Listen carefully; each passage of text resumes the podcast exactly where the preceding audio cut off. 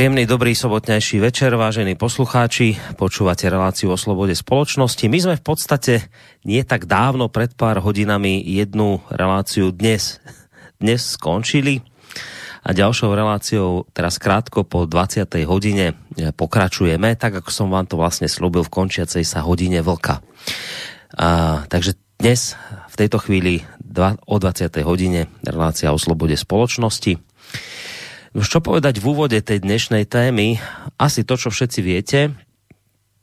A síce, že my sme dnes v stave, kedy prepadnúť e, naozaj blbej nálade je v týchto dňoch oveľa jednoduchšie než kedykoľvek predtým. A ani sa naozaj o to nejako veľmi nemusíte snažiť. E, úplne stačí, keď si otvoríte ktorékoľvek noviny, keď si otvoríte akýkoľvek internetový portál, keď si zapnete pomaly ktorýkoľvek program v televízii, tak tá blbá nálada sa na vás hrnie doslova od všadiaľ, pretože od všadiaľ na vás vyskočí ten hrôzostrašný koronavírus. My počúvame dnes varovania odborníkov s ustarostenými tvárami, počúvame prejavy politikov, ktoré sú zrazu, to je také zvláštne, ale tie prejavy politikov doteraz také nebývali. Tie aktuálne prejavy politikov sú také, ako by som to povedal, akoby, um, akoby vystrihnuté z nejakého katastrofického filmu. Uh, my sme doteraz počúvali a sledovali niečo podobné, len v takých tých filmoch, na, na, na, naozaj len na filmovom plátne. A teraz tí naši politici hovoria nejak tak podobne. Ja som si tu urobil takú malú ukážku, mnohí si možno spomeniete na film Armageddon. To bol ten film, kde hral, myslím, Bruce Willis a v istej časti tam mal akoby príhovor americký prezident. Len vám dám takú malú akoby takú, taký, takú malú pomôcku, že to bol vlastne ten film o tom, ako vlastne sa blíži k Zemeguli asteroid. Teraz mal americký prezident príhovor. Tak krátku časť toho filmu vám teraz pustím. Dnes se na vás obracím ne jako prezident Spojených států, ne jako vůdce země, ale jako příslušník lidstva Stojíme před tím nejvážnějším úkolem. Bible nazývá tento den Armagedonem, koncem všeho. Věřme, že my, všichni občané světa, tuto událost přežijeme. Bůh s vámi a hodně štěstí. No, tak takto to v skrátenej verzii vyzeralo v tom filme katastrofickom. Tak takéto filmy sme mi ešte donedávna ako Armageddon a podobné ka- katastrofické snímky sme mi tu doteraz sledovali. A cítili sme samozrejme pri tom kadejaké emócie, od strachu cez vnútorné pohnutia, dojatia až po hrdosť. Ale vždy s takým tým pocitom, že nakoniec je to vždy len nejaká tá filmová fikcia, ktorá je od reálneho života na míle vzdialená ktorá sa teda deje len vo filmoch a s vypnutím týchto filmov sa celá táto fikcia skončí. No ale pozrite sa, čo sa deje dnes. Zrazu sa na nás valia prejavy našich politikov a tie sú akoby v niektorých ohľadoch akoby vystrihnuté z takýchto katastrofických filmov. Tak si to poďme vypočuť. Vážení spoluobčania, prihovarám sa vám vo chvíľach, keď celé ľudstvo v súvislosti s koronavírusom čeli nebývalej výzve. Naše generácie nič podobné nezažili a sme vystavení novej skúške. Všetkých nás čaká skúška, s kontúrami ktorej sa iba oboznamujeme. Naša vlast dnes čelí najťažšej situácii, v akej sa od svojho vzniku ocitla. Hrozba nového koronavírusu radikálne búra predstavy o bezpečnom svete, v ktorom sme žili doteraz. No, tak toto boli naši dvaja najvyšší ústavní činitelia, pani prezidentka Zona Čaputová, premiér Peter Pellegrini, ktorí teda na rozdiel od tých filmových prejavov hovorili už ale o realite.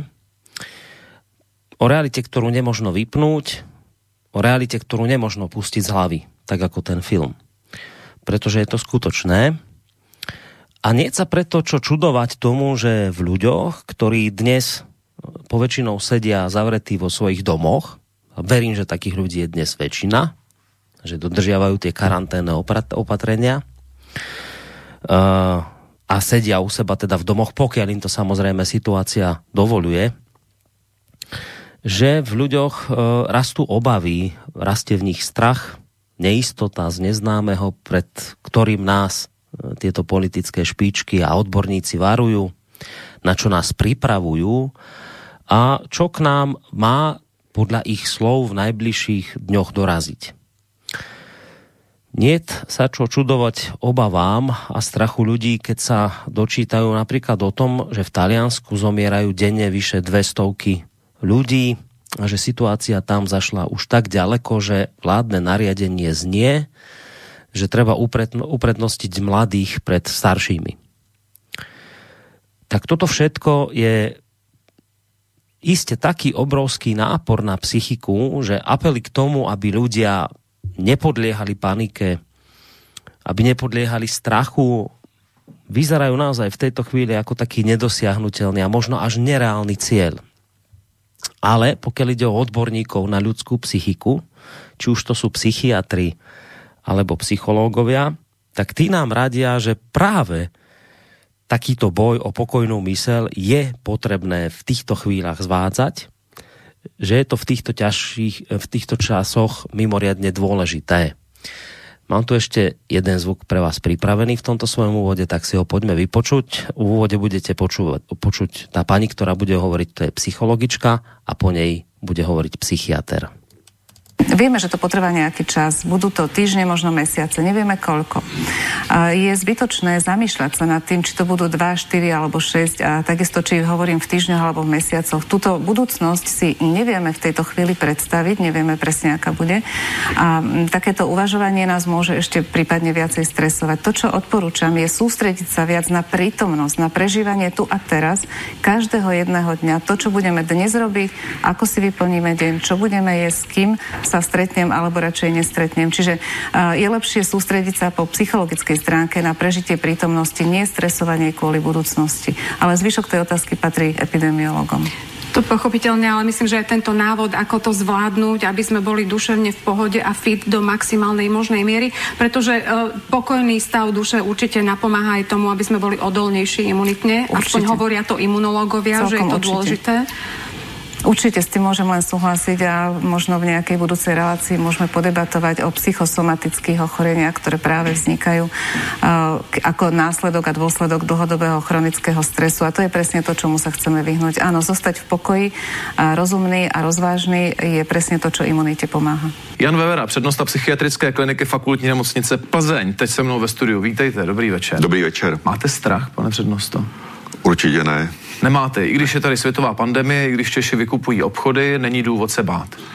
Myslím, že není důvod se bát a naopak máme dost eh, příležitostí zamyslet se, co nám tahle krize eh, může nabídnout, mm-hmm. protože eh, to, co my vidíme v našem praktickém životě, když se odřízneme od toho, kolik lidí umírá v Itálii a kolik lidí umírá v Číně, ale díváme se na to, jak se mění na své životy, tak já vidím něco, po čem, když jsme před rokem nebo půl rokem diskutovali o tom, jak můžeme zlepšit svoje životy, tak najednou to, co ty lidi chtěli, se jim splňuje. Mají víc času na péči o svoje děti. Najednou se všude uh, zavádí home office. To bylo něco, po čem moji kolegové a spolužáci z gymnázia, čili nemluvím o lékařích, volali dlouho. A teď to najednou máme. No vidíte, aká paráda z toho celého tak nejak vyznieva, ale Treba povedať, že ono, to, čo momentálne zaznelo, sa samozrejme ďaleko ľahšie povie, ako vykoná a práve preto sme tu opäť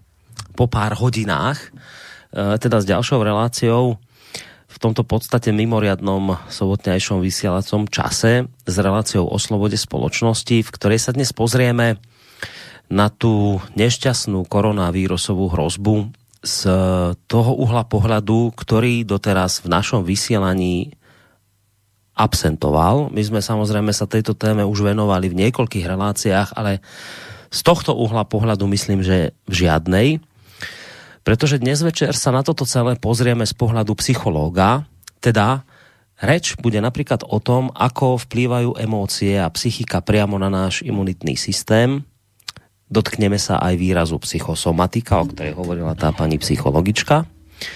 A to všetko akoby s jedným jediným cieľom pripraviť sa na toto ťažké obdobie nielen materiálne, teda nejakými tými, ja neviem, prípravkami, hygienickými rúškami a neviem čím všetkým potravinami, ale aj psychicky. Tak, e, a to preto, lebo či veríte alebo nie, je to veľmi dôležité. A verím, že vás o tom, čo teraz hovorím, že, vám, že vás dnes večer o tom presvedčí psychológ Peter Marman, ktorý už v týchto chvíľach sa nachádza na našej Skyblinke a mali by sme sa s ním počuť. Dobrý večer. Dobrý večer, Boris. Pozdravujem vás do Banskej Bystrice a samozrejme pozdravujem všetkých poslucháčov.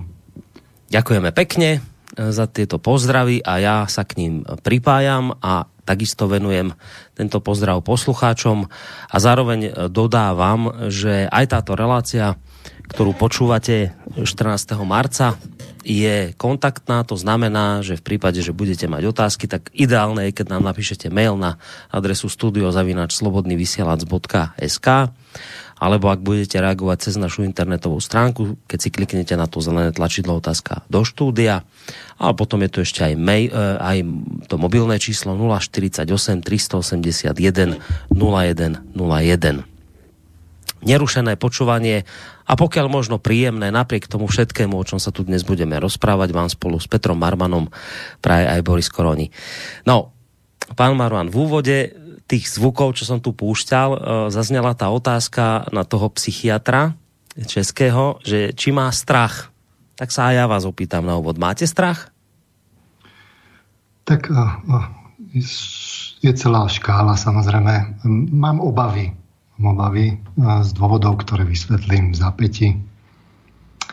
A teda dúfam, že ľuďom ktorí počúvajú poslucháčom, ukážem aj možnosti, ako sa s takýmito obavami alebo sítenejším strachom, respektíve úzkosťami nejakým spôsobom popasovať sa s nimi.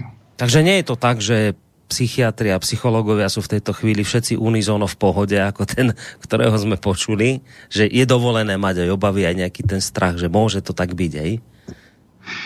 Uh, viete, lebo, lebo, lebo ľudia si to tak myslia, že vy, psychológovia a psychiatri v takýchto kľúčových chvíľach ťažkých, že vy to máte jednoduchšie, lebo vy viete zachovať pokoj vždy.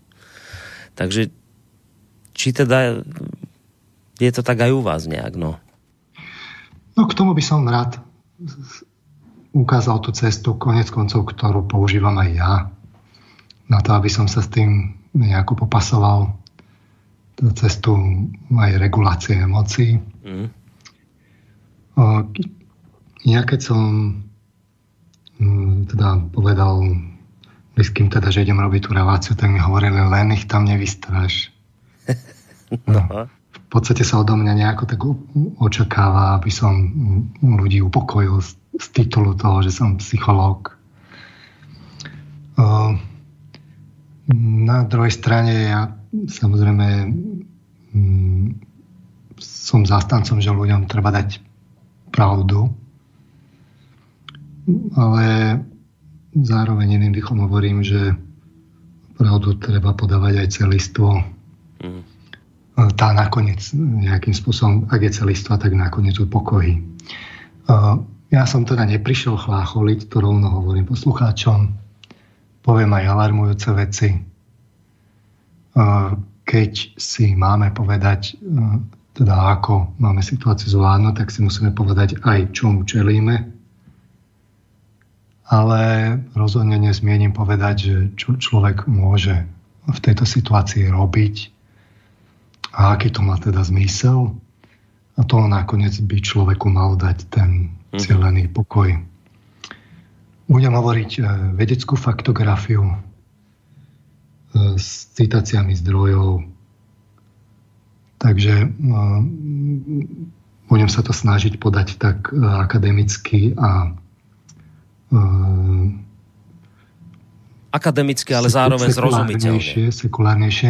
Na druhej tak. strane, ako ja, samozrejme tú akademickú terminológiu sa budem snažiť povedať čo najzrozumiteľnejšie, ale v podstate chcem povedať to, že, mm, že naozaj je o to, aby že budem citovať tie overené vedecké zdroje. Mm. Takže z toho budem vychádzať aj pri všetkom tom, čo tvrdím považoval som to za dôležité povedať hneď na začiatku. Dobre, tak, tak vlastne nebude to o tom, že by ste prišli chlácholiť silou mocov a budú tu len pekné veci znieť a nakoniec sa tu všetci upokojíme, možno aj tak neprirodzene, to je fajn, že to takto ste poňali. Ak som to teda správne pochopil, najskôr chcete teda, aby sme sa porozprávali o tom, čomu čelíme. Ja skúsim ano. túto otázku toho, čomu vlastne čelíme, otvoriť jedným zvukom, ktorý mám ešte pripravený. My ja totiž... ešte skôr, než pustíte, Dobre. ja dovolíte zvuk. No. Uh, poviem, že na konci relácie teda poviem nejaké, nejakých pár takých pravidel, ktorými by sa ľudia mali uh, riadiť, podľa mňa. A uh, na to, ale aby som ich vysvetlil, že, že prečo sú také, aké sú, tak na to potrebujem najskôr ukázať, že teda čomu čelíme, potom si ukázať, teda, že ako, aký to má teda dopad na človeka, čo človek môže urobiť v tých situáciách. Chcem mm. aj ukázať, že, že prečo môže človek v tejto situácii niečo urobiť. A až tak by som sa dostal teda k tomu, že tým opatreniam, že, alebo radám, že čo by človek robiť mohol. A ešte doplním druhú vec, že čo sa týka vlastne emócií, tak mm, Mali sa teda na nás, ako ste povedal, zo správ toho veľa.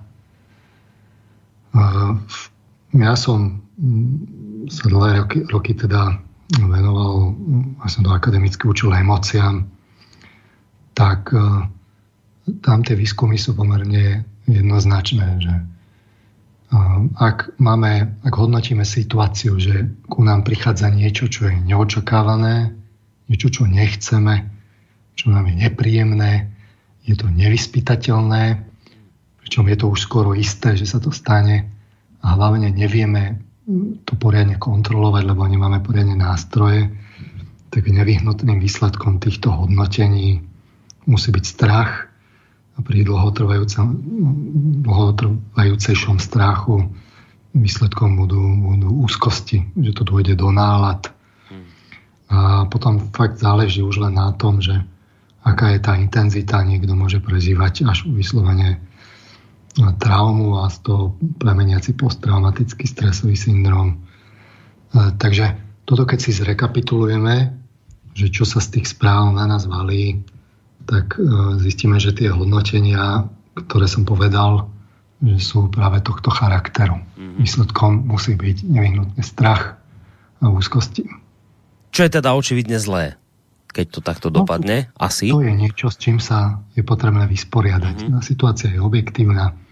Tak uh, my sme doteraz tak si žili tie životy uh, v takomto, v, takej tej, v takomto bezpečí a hojnosti. Aspoň teda, čo sa týka západnej civilizácie. Ale tuto máme hrozbu, ktorá nám ukazuje, že, že nám sa môže tá to bezpečie ľahko e, zmeniť na akutnú hrozbu, teda na akutné nebezpečenstvo až straty života v istých prípadoch alebo výrazných zdravotných komplikácií. A na druhej strane aj s tou, s tou hojnosťou to nemusí byť také rúžové. No, keď sa budeme hovoriť o tom, že čo, čo teda, čomu teraz čelíme, tak to je ten zvuk, ktorý som chcel v úvode pustiť. My teraz akoby sme tak vystavení uh, jeden teda tým tvrdeniam našich politikov, ale aj odborníkov, ktorí nám vravia, že to, teda my už vieme, že tu je nejaký koronavírus, to už sa tu teda dlhšie tvrdí, ale to hrozné, čo vlastne zistujeme v posledných hodinách je, je to, že niečo sa v týchto dňoch ide udiať. Veľké. Také, na čo nie sme pripravení. E, teraz ešte sa tá karanténa dvojtýždňová v podstate len začína. My nevieme, že čo sa počas tých dvoch týždňov udeje, ale už teraz nás tie naše elity akoby upozorňujú, že udeje sa niečo veľké, niečo také, čo ste si doteraz akoby ani nevedeli predstaviť. A ak, aby sme mali nejakú akoby predstavu, že čo sa môže stať, je, že hovoria, že pozrite sa na ten talianský model, že čo sa deje teraz v Taliansku, e, ako tam vlastne e, s týmto vírusom zápasia a nezvládajú to, že toto sa môže celkom ľahko teraz počas týchto dvoch týždňov stať nám. No a e, teda hovoria, vlastne naznačujú, že teraz v tých najbližších dňoch počítajte s tým, že budú mŕtvi ľudia, ktorí sa nedostanú, ktorým sa nedostane lekárska starostlivosť. Aby som to teda nehovoril všetko ja, ja som si tuto jeden zvuk vystrihol. Uh, to je konkrétne Peter Vysolajský, predseda Lekárskeho odborového združenia, tak si ho poďme vypočuť.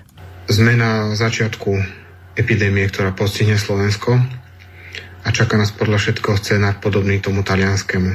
To znamená preplnené nemocnice, kde lekári nestihajú pomáhať takému obrovskému množstvu pacientov. V Taliansku sú lekári dnes nútení sa rozhodnúť, komu môžu dať kyslík a komu nie. Treba si uvedomiť, že tento vírus, ak postihne jedinca, ktorý je najnáchylný, tento človek sa za pár dní začne dusiť, potrebuje kyslík alebo ventilátor a keď týchto pacientov sú stovky, tisícky, tak nemáme dostatok kyslíka alebo ventilátorov. Neuveriteľná, hrozostrašná informácia, ktorú pre ešte pár dňami, týždňami, mesiacmi by sme si nevedeli ani len predstaviť, pripustiť. Dnes sme tomu vystavení spôsobom, že zrazu bum, to spadne akoby z neba. Je to už len tak, že sa blížime do nejakého obdobia, kde sa bude diať toto, čo sme teraz počuli. Tak to je, pán Marman, akože na, na psychiku človeka podľa mňa neuveriteľná záťaž s týmto sa nejakým spôsobom vedieť vysporiadať. No ako som hovoril, je to v prvom rade neočakávané, prišlo to z jasného neba, veľmi nepríjemné, ide v podstate o, o život, ohrozenie zrazu života, či nechceme to. Prišlo, je to nevyspytateľné, keďže nevieme, kto sa nakazí, kto sa nenakazí, to, to je úplne nevyspytateľné, nekontrolovateľné, vy to vlastne poriadne neviete ovplyvniť. Takže výsledkom nevyhnutne musia byť emócie strachu a úzkosti. To jednoducho z tých výskumov jasne vyplýva. O, teraz otázka je, či s tým vieme niečo robiť, alebo nevieme niečo robiť. Dôležité je, že my máme už nejaké poučenie, že máme svetlo na konci tunela. A to, tu sa môžeme poďakovať Číne. Tá Čína, z tej Číny evidentne prichádzajú dobré správy. Takže my máme nejaké nástroje, ako sa tomu môžeme postaviť. Máme nástroje, ako sa tomu môžeme postaviť ako spoločnosť. Ja by som rád dodal aj nástroje, ako sa tomu vieme postaviť aj teda ako jedinec psychologicky. A Možno si na konci relácie povieme aj, aký to má teda nejaký zmysel. Skrátka, e, ak má človek pracovať s, tou, s, tým, s tým svojim strachom, musí nejakým spôsobom pracovať s tými hodnoteniami. E, takže najskôr si treba ale povedať tú pravdu, že čomu, čomu, čomu čelíme. Mm-hmm. To, je, to je to dôležité. No. Ja pripomeniem, že vy ste mali teda včera a dnes, keď to tak poviem, e, reláciu teda s Vlkom, kde odznela tá dôležitá faktografia tak širšie, e, širšie rozobratá. Ja by som len zopakoval, vyhmatol by som, ak dovolíte, také tie úplne najsam dôležitejšie veci, ako sa hovorí. Mm-hmm. Tu, tu, ten extrakt podstaty ak dovolíte. Jasné. Takže uh, my si musíme uvedomiť, že teda čelíme pandémii. Uh, v podstate ona bola na spadnutie zhruba každých 100 rokov sa takáto pandémia celosvetová udeje. Ona sa očakávala v podstate už skôr. Príkladom tej minulej naozaj pandémie je e, španielská chrípka, ktorá vlastne skončila takto pred 100 rokmi. Prebiehala teda od januára 1918 až do decembra 1920. Tu som si vypomohol Wikipédiom, nie je to až také dôležité. A, tak tam som sa dočítal teda, že infikovala zhruba 500 miliónov ľudí na celom svete, aj na pacifických ostrovoch a v Arktíde. Zomrelo približne 50 miliónov ľudí, čo bolo 3 svetovej populácie. Takže keď si to porovnáme, keby sme si to premietli do toho dnešného, tak vtedy bolo zhruba, ak som to počítal, 1,6 miliardy ľudí, tak dnes máme 7,7 miliardy, čiže 4, skoro 5 krát viac. Čiže keď zomrelo vtedy 50 miliónov ľudí, tak dnes by na španielskú chrípku, keby sa tak šírilo ako vtedy, zomrelo 230 miliónov ľudí. Nakazených vtedy bolo pol miliardy, dnes by to bolo 2,3 miliardy. Čiže pandémia je niečo asi takéhoto rozsahu. Mm-hmm. Tá umrtnosť, smrtnosť na španielskú chrípku bola vtedy vyššia ako dnes je teda na túto chorobu, teda koronavírusu. Odhaduje sa na nejakých 10 až 20% z nakazených ľudí. My si povedzme teda tie, dôle, tie, tie úplne dôležité čísla, ktoré sa týkajú tohto koronavírusu, aby sme boli teda v obraze v takom jasnom, čomu čelíme. Takže ja som si vypomohol údajmi, ktoré publikoval Virologický ústav Biomedicínskeho centra Slovenskej akadémie vied, čiže sú to oficiálne údaje. E, zaujímajú nás samozrejme prejavy chryp, tieto úvodzovka chrípky. Sú podobné teda e, chrípke, horúčka, kašel, slabosť, únava. Dôležité je, že 80 teda e, výskytu týchto chorôb je s miernymi príznakmi, ktoré som teraz povedal. Mm-hmm.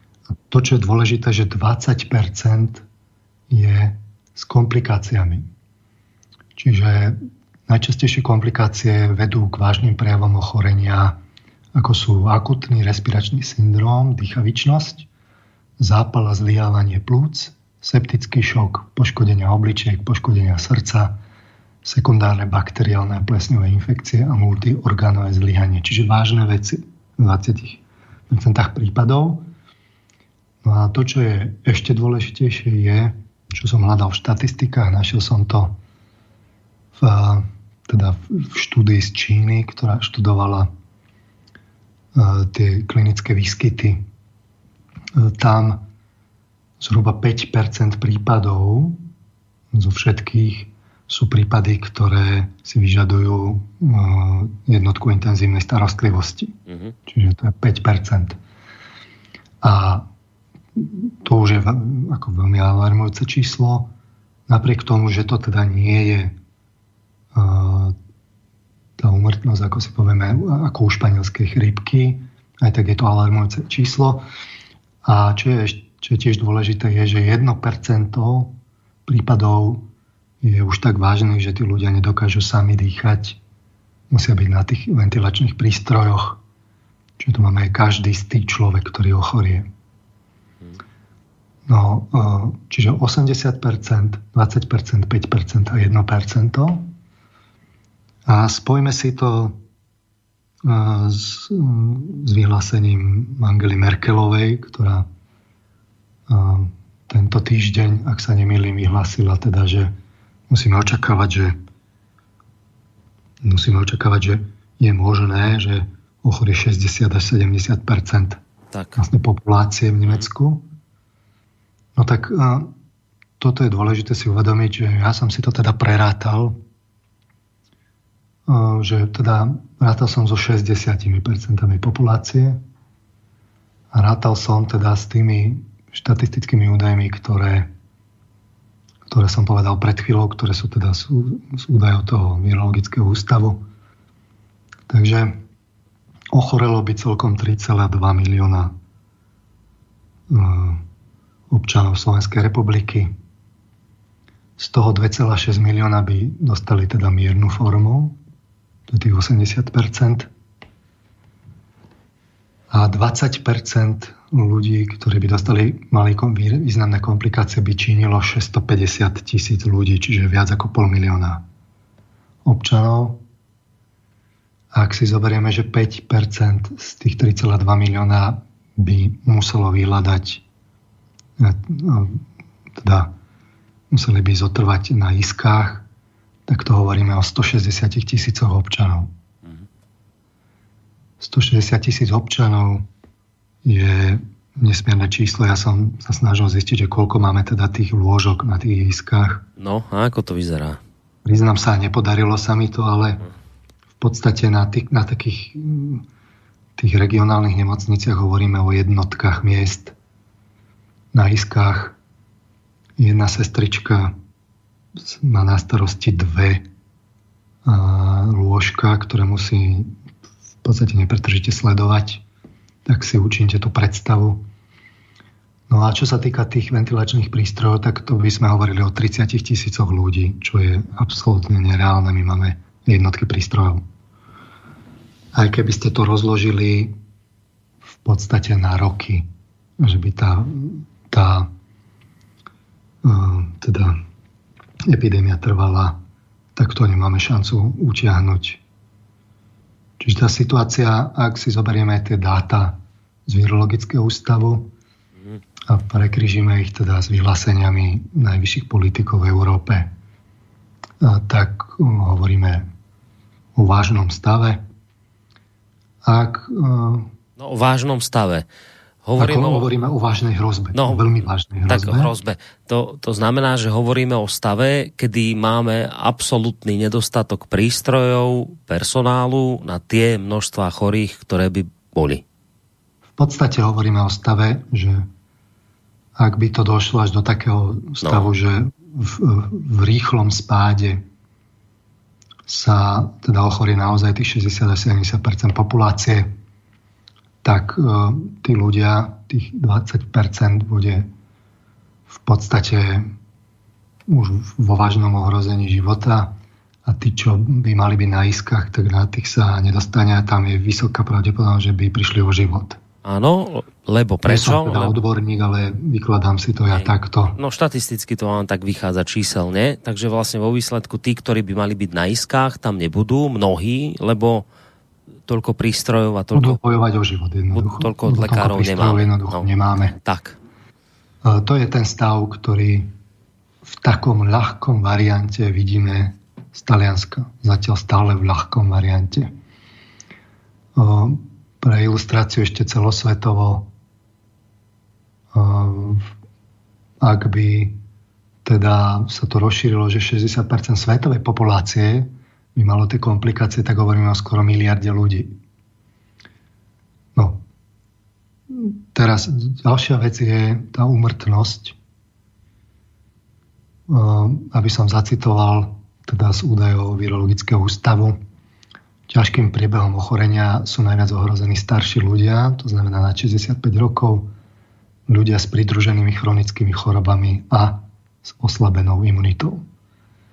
Pre porovnanie pri tej španielskej chrípke pred 100 rokmi boli ohrození hlavne teda mladí dospelí. To bola taká zaujímavosť. Dnes tá, táto choroba mierí teda hlavne na starších ľudí.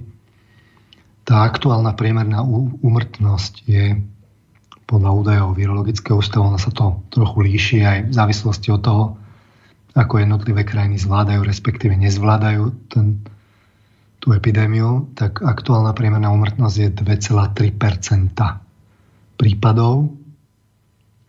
Čiže 2,3% prípadov pri ochoreniach z tých, z tých 3,2 milióna by končilo teda smrťou.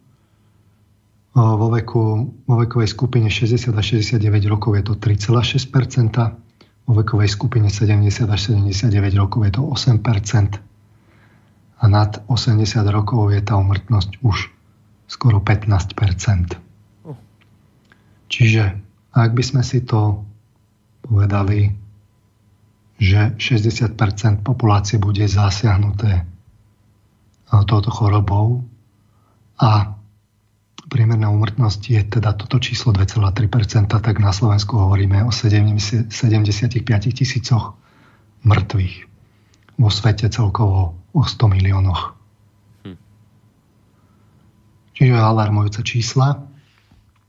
Vysoko alarmujúce to, čo akoby padlo z neba,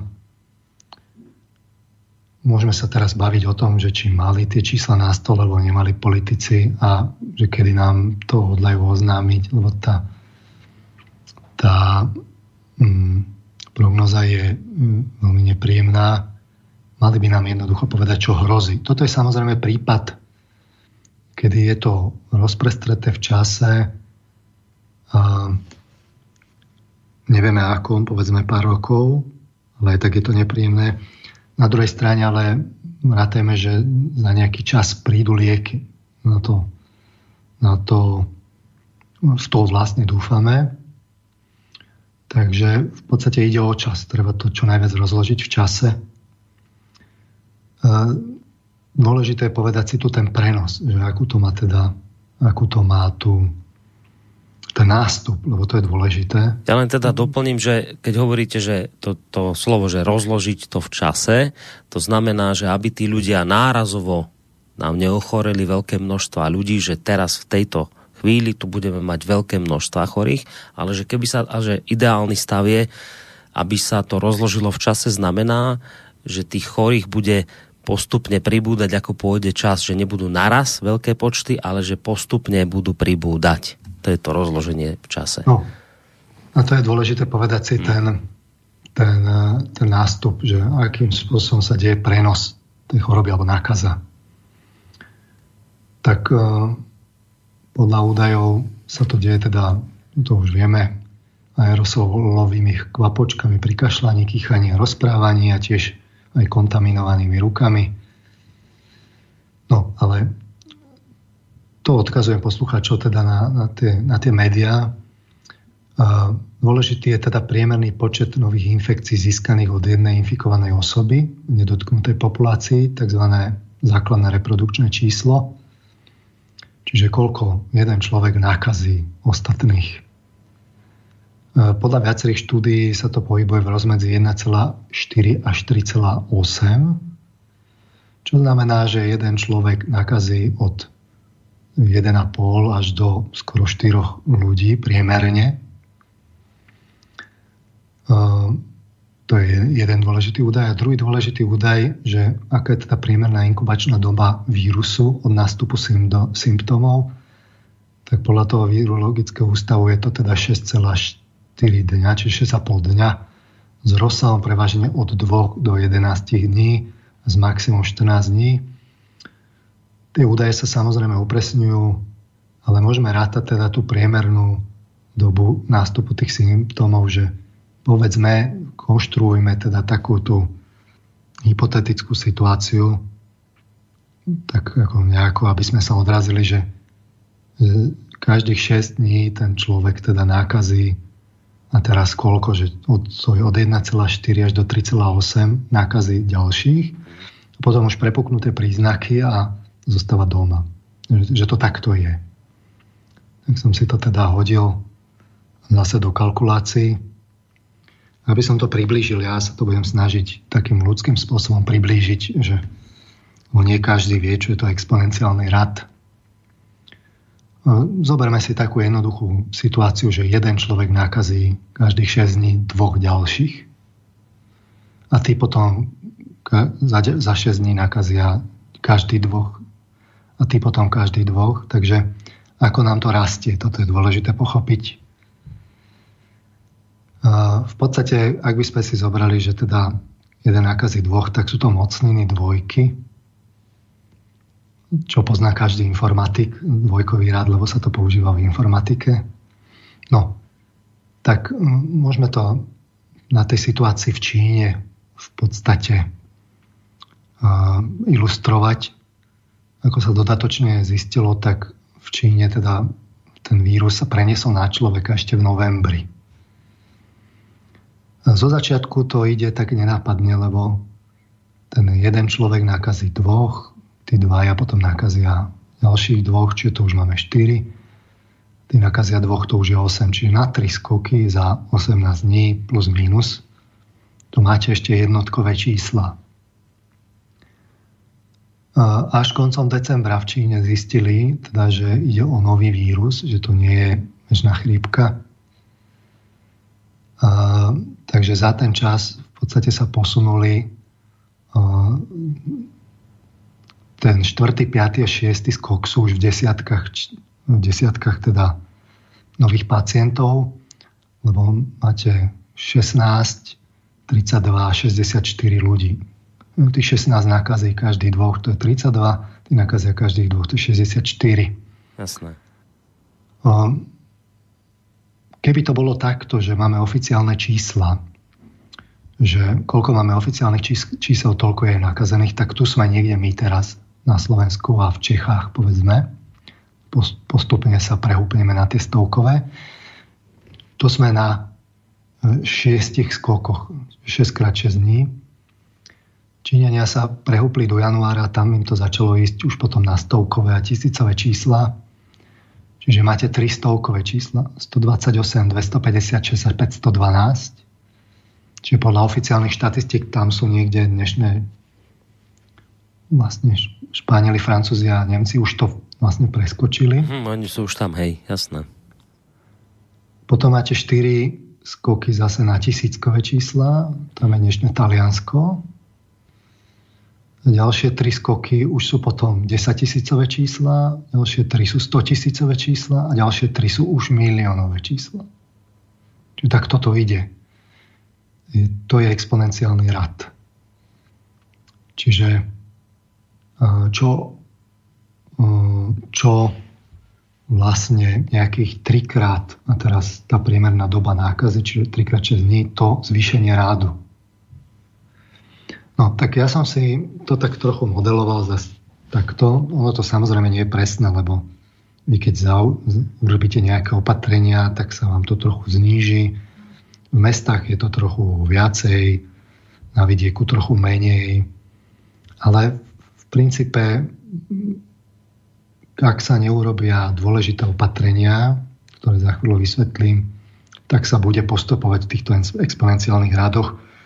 A na pár tých akoby nákaz, ako sa tí ľudia nakazujú, to už ste zrazu pri 100 tisícoch a miliónoch. No, Čiže keď by sme mali to šírenie nákazy, že nákazy jeden pacient dvoch, tak na 22 skokov, čiže 22 krát 6 dní pokrieme Slovensko, to je 4 milióny 200 tisíc ľudí. Ak by jeden pacient nakazil troch, tak to urobíme na 20 skokov. Čiže a, ak máme, to je, to je vlastne 128 dní, a ak máme, že jeden nakazí tých 3,8 maximum, tak sme už po 100 dňoch, čiže za 3 mesiace sme na takmer 2 miliónoch ľudí nakazených. Čiže ono to zo začiatku ide málo, ono to, to vyzerá, že to sú, to sú jednotky, desiatky. Ale vám sa postupne zvyšuje ten rád a potom sú to už tisícky a zrazu sú to desať tisícky a to už je neskoro. Čiže uh, v podstate, ak by sme dodržali tie, tie údaje z tých štatistík, tak uh, v tom prípade um, jednoducho veľmi rýchle dôjdeme Prekročíme naše možnosti. Nákazy tých 60% populácie a, a viac. Hmm. Čo sa týka liečby, momentálne neexistuje vakcína, s liekmi je to v podstate tiež problematické. Ehm, robí sa, robia sa desiatky teda štúdií v podstate sa vyvíjajú tie lieky, kým sa to otestuje a vyrobí, tak tá dostupnosť bude vysoko pravdepodobne až budúci rok. Toľko času jednoducho nemáme. Čiže ak nemáme dôjsť k tým číslam, ktoré, ktoré hm, v podstate sú reálne, tak by sme si mali teda povedať tú pravdu, že, že musíme významným spôsobom naťahovať čas. Musíme s tou chorobou nejakým spôsobom bojovať. Mm-hmm. A hm, v podstate v tom stave, v ktorom to už dnes je v Európe. Ja to osobne vidím už len na jednu jedinú možnosť. A to znamená robiť presne to, čo urobili v Číne, aby to dostali pod kontrolu. To znamená zastaviť krajinu. Keď by to bolo trochu skôr, nemusela by sa zastaviť celá krajina, ale obávam sa, že už sme prekročili Rubikon a v podstate sa nám to aj tak akože na výber nebudeme mať. To znamená, zastaviť krajinu znamená... Myslíte hospodársky, ekonomicky takto, hej? Zastaviť krajinu. V podstate hovorím o tom, že nechať ľudí doma v izolácii. Teda nechodia, doma. Do, nechodia do práce, netvoria HDP, do práce, hlavne nechodí do práce. Hmm. Hlavne nechodí do práce, zostať doma a v podstate izolovať e, tých ľudí tak, aby došlo k prekazeniu toho prenašania a v podstate z tých údajov, ktoré tu máme, to znamená učiniť tak najmenej teda na tých 14 dní, s tým, že fungujú len energetické uh, sektory, telekomunikácie, policia, zdravotníctvo a zasobovanie. Keď si to zoberiete z pohľadu dopadu aj na ekonomiku, tak, mm, tak je to v podstate ale už teraz aj najlacnejšia možnosť, že keď budeme naťahovať ten čas, tak v podstate len tá ekonomika sa zadrháva, zadrháva, zadrháva, ale v podstate už to bude len drahšie. V opačnom prípade teda riskujeme to, že tá nákaza sa už rozšíri. Ona sa už v podstate rozšírila po celom Slovensku treba zobrať do úvahy to, že e, my máme teraz oficiálnych tých, tie, tie štatistiky sú oficiálne testované. My musíme rátať. A to aj vlastne hovorila určite ten vlk. Ja si sa priznám, necelú reláciu som vypočul. Tak podľa toho, čo, čo dodatočne doskúmali teda Číňania, tak e, v tomto štádiu, v ktorom sme, v ktorom keď boli oni, tak to to percento tých reálnych prípadov oproti tomu, čo oni vedeli, koľko ich je, je zhruba rád a viac. Čiže ak my máme teraz oficiálnych prípadov 40? No, des, desiatky, 40, mm-hmm. 44 aktuálne, tak e, je pravdepodobné, že ich už máme stovky. Podľa teda toho, čo vlastne činenia spätne skúmali. Lebo jednoducho nie všetci sa priznajú, nie všetci ešte majú tie príznaky, že vôbec vedia. Takže, ale už môžu, už môžu nakaziť iných ľudí. Takže už to nie sú izolované ohniska, ale pravdepodobne sú to, je to také rozprestretejšie. Samozrejme, treba si, toto sú také, akoby, toto je taký ten, taký ten prípad, kedy skrížite to, čo je dostupné. V praxi to môže prebiehať e, inak, ale e, zase na druhej strane buďme opatrní v tých vyhláseniach, e, ale to, čo som hovoril aj keby ne, nebola celá pravda bola len polovica pravdy, tak v každom prípade tá situácia je vážna. Mm-hmm. A uh, pravdou je, že tá osveta mohla prebiehať vlastne skôr na základe tých príkladov z Číny. Na druhej strane oceňujem, že na Slovensku sme urobili tie opatrenia také ako dramatickejšie, ale ja osobne si myslím, že, že ešte nás čaká teda, e, ako sa hovorí, pritvrdenie tej muziky. Tak neviem, nechcem Veľmi no, by som bol rád, keby sa to teda neudialo, ale... No pritvrdenie muziky už dnes v podstate prislúbil e, premiér Pellegrini, že teda zrejme sa v tých ďalších tvrdších opatreniach bude pokračovať. Takže asi sa tomu nevyhneme. No, e, to, čo je dôležité, je, že to, čo uh, dôležité sú tie príklady z tých veľkých krajín Európy. Čiže keď sa pozrieme na tie krivky nárastu teda jednak oficiálne registrovaných chorých a jednak aj teda umrtnosti, tak tie krivky sú typicky exponenciálne. Čiže je to rozbehnuté tak, aby sa to e, teda vyjalo v tých e, intenciách, o ktorých som hovoril, že vám to začne prudko narastať. A to je jeden z dôležitých dôvodov, že prečo si ja myslím, že už v podstate pomôže len to nechať tých ľudí doma. V podstate tá otázka dnes stojí tak, že či ekonomika, alebo teda ľudské životy. Tak to včera presne, ja, alebo respektíve dnes, tak toto aj Vlk nastavil v tej svojej Ja sa k tomu vyjadrím tak na konci, ale hmm. osobne ja, keď si mám vyberať medzi týmito dvoma veličinami, tak radšej, radšej nechám tých ľudí doma a zastavím ten štát s tou ekonomikou a nebudem nič riskovať, aj keby som sa mal míliť, že to je prehnané opatrenie, než naopak. To je moja hm, ako filozofia, takže druhá vec je, že treba byť veľmi pozorný, tá, tá situácia sa láme dnes a naozaj apelujem teda na poslucháčov, že aby rátali s tým, že už v ich okolí sú ľudia, ktorí sú nakazení a sú v podstate vo všetkých tých väčších mestách. To je skôr pravdepodobnejšia možnosť ako nepravdepodobnejšia. A z tohto pohľadu tá prenositeľnosť tej chrípky je, je vysoko nakazlivé to ochorenie, teda chrípky, ochorenia.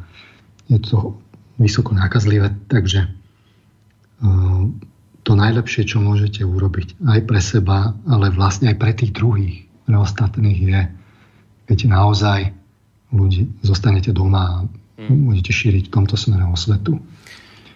Je, lebo zoberme si ten príklad, že čo je najlepšia možnosť, ako najbezpečnejšia zo všetkých. No to je presne tá, čo v Číne urobili.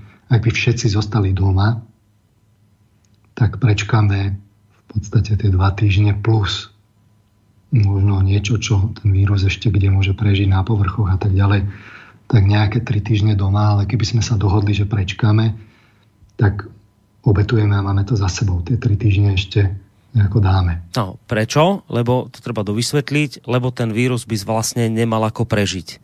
On za dva týždne, keby nemal akoby na, jednoducho povedané na koho preskočiť, tak on zahynie je to v podstate jednoduché. Nevidíte von dva týždne a ten vírus zanikne. Ale toto sa ukazuje ako veľký problém, proste dva týždne ľudí udržať niekde, aby sa nehýbali. No, to len sa ako také, na, také doplnenie, aby sme vedeli, že po dvoch týždňoch by neexistoval. No, povedzme, že Zhruba. dva týždne plus, plus niečo tak, a potom, dní, potom už je tá situácia naozaj taká, mm. že musíte samozrejme ošetriť tých kto, u ktorých prepukne, mm-hmm. tých efektívne, o, o nich sa efektívne postarať, ale keby sme to urobili v tomto štádiu, tak, e, tak máme kapacitné možnosti ešte to nejakým spôsobom uhrať. Mm-hmm. Ale keď budeme váhať, budeme robiť polovičaté opatrenia, tak vlastne veľmi rýchle tie kapacitné možnosti prekročíme no. a prídeme ku komplikáciám, ktoré to uhasenie požiaru v skutočnosti výrazne komplikuje. Je to niečo podobné, ako keď máte, si predstavte, že, že také, také tie ohniská požiaru, že by, že by ste ako mali hasiť požiar, ale teda nebudete ho hasiť úplne, ale len tak rámcovo ho budete hasiť. Ale keď je tých ohnisk jednoducho už príliš veľa malých, tak v istom momente už ten požiar prepukne a už, hmm. už to nemôžete hasiť inak, len naozaj akože z veľa vody. No, toto je to, čo prečo hovorím, že tá situácia je vážna a toto si treba jednoducho povedať. A teraz no, naozaj nemám teda tú filozofiu, že to tým ľuďom nebudem hovoriť, lebo som psychológ. Jednoducho práve naopak treba povedať ľuďom, ako to je, že situácia je vážna. A teraz ide o to, akoby ukázať im, že teda čo môžu robiť. No, ale skôr, dobre, skôr ako sa do toho pustíte, chcel by som ešte predsa len jednu vec dovysvetliť. My sme sa toho dotkli pri, v tej relácii s Vlkom. Lebo naozaj tá otázka teraz tak stojí, to si treba uvedomiť, že jednoducho povedané, teraz sa hrá na dva scenáre. Že buď zachránite ľudí, alebo zachránite ekonomiku. Nemôžete robiť obidve. Včera to Vlk vysvetľoval, respektíve dnes, že ne, nemôžete honiť dva zajíce. A vy ste tiež povedali teraz, že robíme také polovičaté riešenia, ktoré vlastne nie sú tým pádom až také veľmi efektívne. A teraz, prečo to je, že na jednej strane ako cítime, že chceme zachrániť ľudí, ale zároveň ešte potrebujeme nejako zachraňovať tú ekonomiku, preto tie polovičaté riešenia? Že akože nevieme sa akoby rozhodnúť medzi týmito dvoma dilemami? Viete, ja akoby tak psychologicky chápem teda a, povedzme premiéra, že my sme tu ako populácia boli zvyknuté na tie roky hojnosti. Naozaj, že my si tu tak stiažujeme aj na Slovensku, že nie je dobré, ale keď to porovnáme s obdobím komunizmu alebo inde na svete, my si žijeme vlastne nad pomery. A teraz tí ľudia, tá spoločnosť má samozrejme nejakú zotrvačnosť. Ona, oni sú nejako zvyknutí a v takom, takom trochu polospánku opojnom, hedonistickom, tak spočívajú a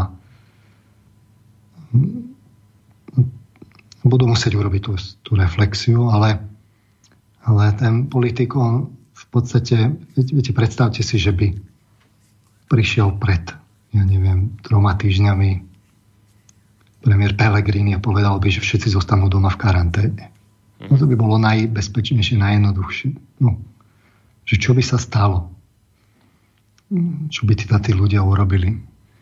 Um, ilustratívnym príkladom v tomto prípade sú naozaj tie štatistiky, kde druhej polovici februára 8 tisíc bratislavčanov mm, bolo teda na, na lyžovačke v Taliansku. Teda na, na lyžovačke. Boli, boli v Taliansku. Lebo tam boli lacné pobyty. A to, to sú teda údaje len tých, čo mali mobily. Ešte tam boli nejaké deti, povedzme 10 tisíc bratislavčanov. No, tak chápem to z takého hľadiska toho, tej zotrvačnosti tej spoločnosti. Na druhej strane nepochybujem o tom, že tieto, túto aritmetiku má na stole aj teda krízový štáb. V podstate ide o to len to tým ľuďom predať, aby uh, sa teda, aby to teda rešpektovali, boli zodpovední, aby si teda zvykli. No? A na druhej strane ja osobne, keď si mám vybrať medzi tými dvoma veličinami, tak som mm. vám povedal, ako, si, ako by som si vybral ja. No veď áno, veď a preto to ľudí šokuje, preto sa na to pýtam, lebo v tejto chvíli každý povie, že čo je to za otázka. Viete, teraz je to také zrejmé. Teraz je to také jasné každému, že ako sa vôbec takto sproste môžete pýtať, že keď je otázka záchrany ekonomiky alebo ľudských životov, tak predsa každému je jasné, že sa zachraňujú ľudské životy. Dnes to každý vie. Boris, ja by som v tomto momente tú debatu túto vlastne odložil na koniec relácie, mm. aby sme sledovali tú líniu, ktorú, e, ktorú som si teda predsa vzal. Ide o to, že čo ľudia môžu v tejto situácii robiť. To, čo môžu robiť samozrejme z pohľadu tých opatrení vonkajších, to ja myslím si, že všetci viac menej vedia. O, sú tu samozrejme ale aj tie, o, tie rady, ktoré môže dať teda psychológ takže k tým by som sa rád dostal a ich nejako zdôvodnil. Takže ak dovolíte, ja by som to asi riešil teraz tak, že dali by sme si možno nejakú skladbu, Dobre. takú napdel, za toto nech to tak trochu tú depresívnu predstavu uh, si od neho oddychneme. Mm-hmm. Potom by sme si teda povedali, že, že ako tomu čeliť. Dobre. Dobre, ja vám do toho nebudem zasahovať, v poriadku. Uh, počkám si na, ten, teda na ten záver relácie, aby sme sa k tomuto dostali, lebo to je šokujúce, toto, o čom ste teraz hovorili. Nie len toto, samozrejme viacero vecí. Takže ideme si trošku hudobne oddychnúť a po pesničke sa vrátime opäť.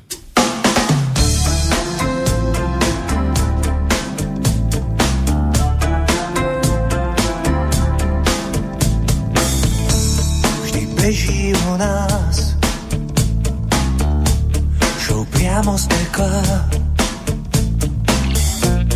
Nás všetkých spláchne sprška rekla. Kam rúti sa svet? Do psej matere. A keď sa mu dáš tak ťa zožerie.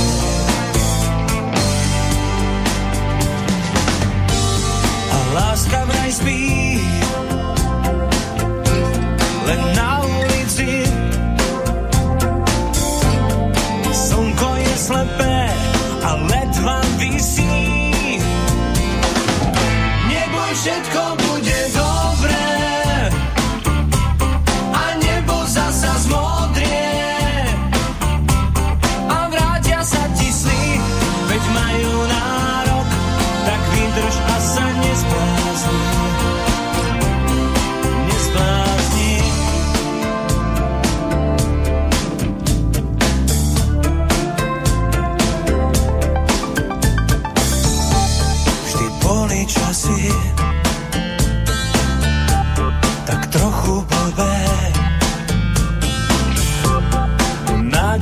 Hlási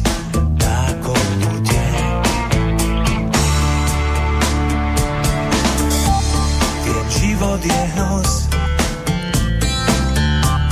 No čo máš lepšie, tak prežiť neskús to nebezpečie.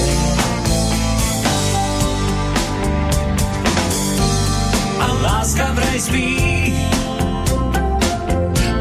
len na ulici.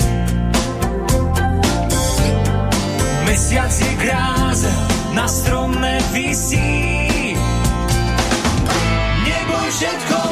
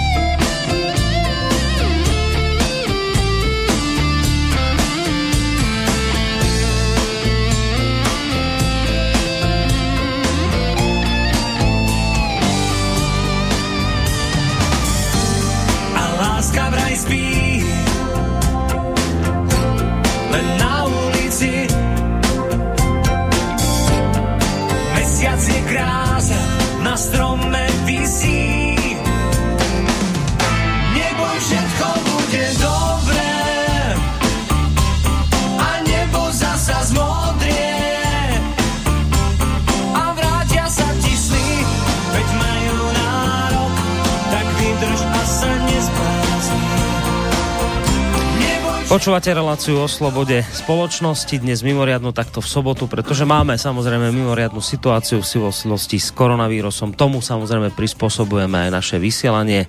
Peter Marman, psychológ na Skyblinke a vy a vaše maily na adrese studiozavinačslobodnyvysielac.sk. Verím, že si k ním dostaneme. No, Pán Maran, to, čo ste doteraz hovorili, ne, neznelo dvakrát veľmi optimisticky, ale drobný optimizmus, tak ako sršal aspoň z toho, že ste položili otázku, že čo by sme v tomto beznádejnom celom mohli niečo robiť. Tak ak takto kladiete otázku, tak z toho trošku kúká takého optimizmu, že niečo sa asi robiť dá. Tak poďme sa trošku na toto zamerať, že čo by sa s týmto dalo robiť.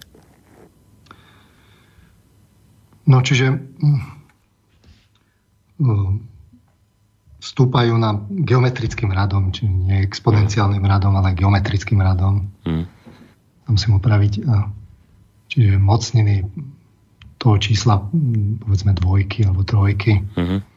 Ono to nemusí byť úplne presné, ale, ale tie krivky sú naozaj také, ukazujú ten geometrický rad, čo ma teda utvrdzuje, že, že asi ten odhad bude plus minus presný. Hmm. Ehm, toto je jedna vec. No, to, čo je dôležité, je, že čo by sme mohli robiť. Že, tak toto je dôležité, že my, my musíme niečo urobiť ako spoločnosť. A ono to v skutočnosti nie je ťažké. Tí Číňania nám to ukázali. My nemusíme vymýšľať, že čo to bude, až to bude. Stačí naozaj to, čo urobili oni. A ten to riešenie je, nechcem povedať, že jednoduché, ale, ale naozaj je to len o tom, oprostiť sa o to, ja to nazývam už roky, že zlaté tela, tá naša ekonomika, na ktorej si tak potrpíme, tak teraz sme dostali výzvu, že ako veľmi na nej budeme lípnuť. No, to je ako spoločnosť. A teraz druhá vec je, že čo môže urobiť jednotlivec. A na to si musíme najskôr ukázať, že ako, ako funguje vlastne tá v konečnom dôsledku, ako hovorila tá kolegyňa v úvode, čo ste opustil, psychosomatika. akým spôsobom je tá psychika zviazaná s, tým, s tou fyziológiou. Ja teda upozorním posluchačov, že nemusia všetkému nasledujúcemu rozumieť, čo poviem populárne, teda vedecky. Na záver ja budem pripájať tak priebežne také zhrnutia a nakoniec to tak zhrniem tak, tak bežne povedané. Čiže ak niečomu nerozumiete, tak no, to nemusí znamenať, že to je teraz, že už vlastne ne, ne, nepochopíte, čo Alebo som že to, hej, že to nemá význam, jasné. Hej, že v podstate ono až tak veľmi tomu rozumieť netreba. Dôležité je, ako, ako sa k tomu postavíme, k tým záverom, čo z toho vyplývajú. Čiže nemusíme byť tu všetci veci, ktorú, ktorí rozumieme do detailov uh, fungovaniu fyziológie a psychológie. A dôležité sú tie závery. Takže uh, ja najskôr poviem niečo o, takých dôležitých oblastiach, ktoré majú nejakú spätosť s tým, čomu čelíme, čiže v tomto prípade vírusovému ochoreniu a vírusovej nákaze. Takže rozoberme si najskôr tú nákazu, ako sa to vlastne deje, lebo e, všimol som si, že u lajkov je taká predstava taká dosť mechanická a automatická. Že dopadne na vás častica vírusu prejde dovnútra a už ste nahratí. Už sa to len množí, Hej. množí a nemôžete s tým nič robiť a konec. Áno, tak, presne takto nejako to vnímame. A, ale táto predstava nie je správna. Tak úplne mechanicky a automaticky to jednoducho nefunguje. To je dôležité pre to formovanie tých postojov, že aké k tomu máme. My nie sme v tom úplní štatisti Takže príklady, teraz budem hovoriť napríklad z také prierezovej učebnice, hlavne eh, Ayersovej a D. Vysera psychológie v medicíne. ktorá vyšla v originále teda ešte 2011, ale v princípe tie, tie poznatky, oni ukazujú ten stav, medzičasom trochu sa to zaktualizovalo v niektorých oblastiach. Vedecké poznanie nie dopredu, ale ten obrázok ukazuje, že tá mechanická predstava nie je celkom správna. Tak napríklad infekcie horných dýchacích ciest, čo je vlastne podľa tej učebnice 50% všetkých akutných ochorení na svete a hlavná príčina úmrtia, len nádcha mimochodom, ktorá sem patrí, má obrovskú záťaž na financie, tak u nich to tiež vidno. E, prechladnutie spôsobuje cez 200 vírusov, najčastejšie teda u detí. No a keď sa robili teda experimenty, tak uh, štatisticky iba, iba, jedna, iba jeden z troch vírusu vystavených ľudí, e, iba u jedného z nich to prepukne. Čiže vy môžete prísť do, do kontaktu s tým vírusom, ale iba jeden z troch ochorie. E, tam sú dôležité veci, že nemá na to vplyv ani pohyb, strava, nosné či krčné mandle, účinky vitamínu C, sú sporné a tak ďalej. Všetky tieto vonkajšie veci sú v podstate nevý, e, neúčinné. Ani vystavenie chladu nezvyší ten výskyt toho prechladnutia. Dôležitý je ten, ten, ten vírus. Ale sú tam významné psychosomatické faktory, takzvané, čiže pôsobenie tej psychiky na to. Čiže čo na to pôsobí, že teda či ochorieť alebo nie tak sa robili zase tie výskumy. Samozrejme dôležitý je stres. Ten má významný dopad na imunitný systém, čiže typicky napríklad študenti v skúškových obdobiach majú viac problémov s imunitou, špeciálne teda zachytávajú infekcie dýchacích ciest.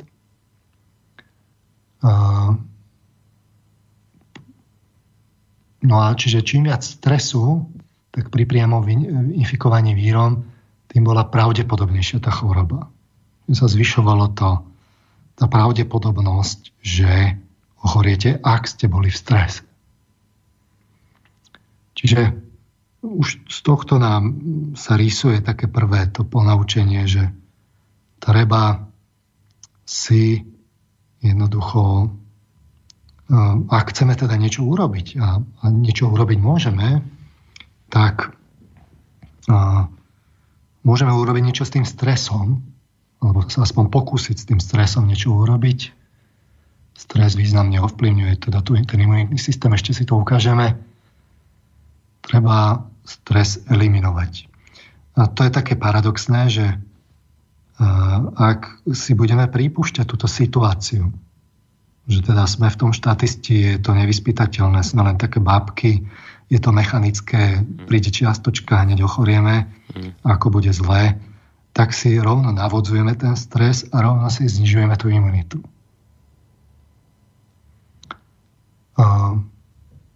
Ďalší faktor je, sú sociálne vzťahy. Čiže medziludský stres zvyšuje pravdepodobnosť nachladnutia. Ľudia s dobrými vzťahami sú podľa štatistik chránení pre, pred rozvojom choroby, sú, sú odolnejší. Hmm. Ďalší teda faktor je spánok, ktorý je dôležitý. Čiže potrebujete toho dostatočné množstvo spánku. Dôležité sú tiež emócie a socioekonomické tiež postavenie v tomto prípade. Povedzme, že s tým z týchto psychosociálnych faktorov pri infekciách horných dýchacích ciest s tým socioekonomickým toho moc nenarobíte, ale s tými štyrmi predchádzajúcimi, ktoré som hovoril, narobiť niečo viete. To socioekonomické, počujeme, počujeme len teraz to socioekonomické, to znamená nejaké také akože sociálne postavenie človeka? Áno, áno, že mm-hmm. tu, ako ste na tom aj finančne, Hej. ale ale to je vlastne až posledný. Tie, tie predtým sú dôležitejšie. Hej. Čiže Takže stres a sociálne vzťahy sú dôležitejšie. Stres, sociálne vzťahy, spánok a emócie, a emócie. ktoré Uh-huh. Uh, to je pri infekciách horných dýchacích ciest a môžeme teda očakávať, že nejakú úlohu, samozrejme to musia ukázať výskumy, ako je to konkrétne pri koronavíruse, teda chorobe s tým súvisiacej, respektíve pri nakazení, tak e, že akú úlohu tam hrajú tieto, ale je možné očakávať aj z pohľadu iných výskumov, je to vysoko pravdepodobné, že tam niečo z tohto bude. Rozhodne urobíte dobre, ak s, tým, s týmito štyrmi faktormi, o ktorých som hovoril, niečo urobiť. Ja to potom zrekapitulujem na záver, čo všetko. Ja vám len treba. trošku do toho, ak môžem, skočím iba drobnou no. podotázkou, že ale že teraz by niekto povedal, že ale to sú strašné šarlatánčiny, čo tu teraz rozprávate. Že toto, že a stres a sociálne vzťahy a emócie a to ďalšie, že to také niečo šarlatánske z toho kuka, ako by to predsa mohlo taká vec, ako si ja rozumiem so ženou a s deťmi na toto vplývať. Tak sa chcem spýtať, nechcem o tom veľa diskutovať, iba sa chcem spýtať, toto sú už psychologicky akože uzavreté veci, že sama teda veda psychologická toto berie ako fakt? čo teraz rozprávate? To sú regulárne, regulárne štúdie. Čiže o tomto sa už nepochybuje, to nie je nič, nič na... Keď, keď je nejaký pochybovač, ja to ešte doplním ten obrázok, mm-hmm. aby to bolo pochopiteľnejšie. Ja tu teraz len som vymenoval tie psychosociálne faktory, ale za tým každým sú korelačné štúdie a výskumy ďalšie mm. seriózne. Takže tu to je práve naopak a ja aj vysvetlím tie mechanizmy. Uh-huh. Dobre. Keď si budeme hovoriť o imunitnom systéme, ja aj poviem, že prečo. Ten obrazok ja doplním. Hej, dobre. Ako to vyplýva. Tam totiž to kľúčom sú práve tie emócie. A aj vysvetlím, že prečo.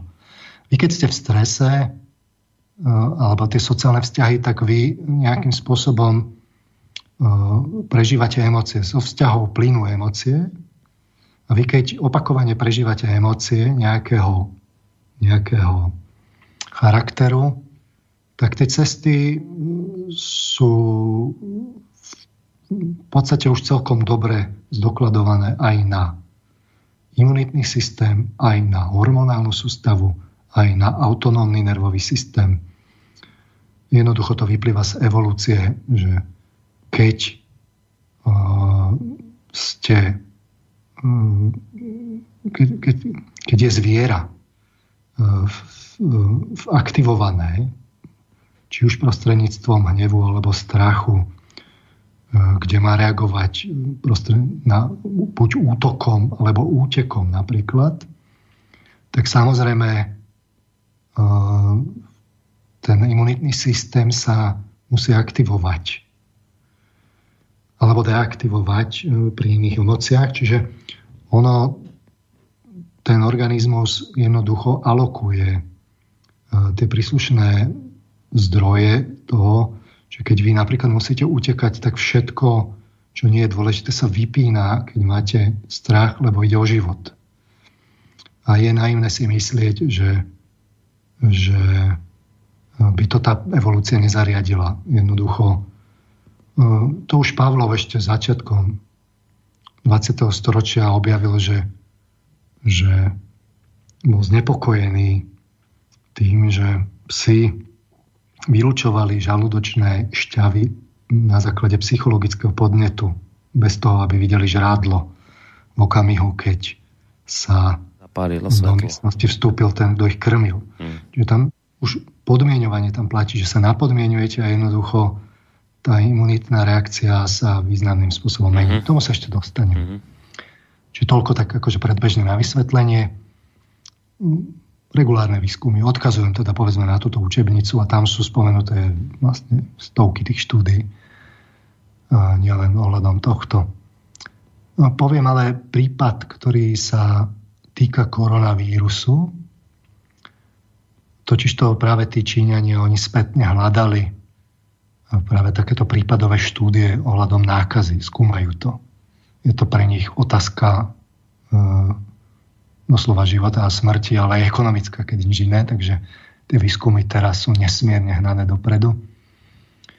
Takže e, priznám sa, ja som to našiel v pravde, potom som to hľadal, e, tam boli odkazy teda na článok zo CNBC a e, do jedného e, vedeckého časopisu, ale bol tam aj odkaz na hongkongský denník South China Morning Post, ktorý odkazoval na epidemiologickú štúdiu, kazuistiku,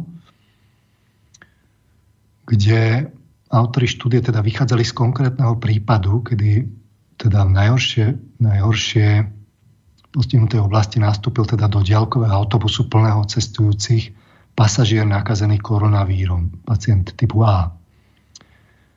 V Číne vo všetkých ďalkových autobusoch povinne sú inštalované bezpečnostné kamery, takže epidemiológovia mohli pomerne ľahko šírenie vírusu v danom mieste zdokumentovať.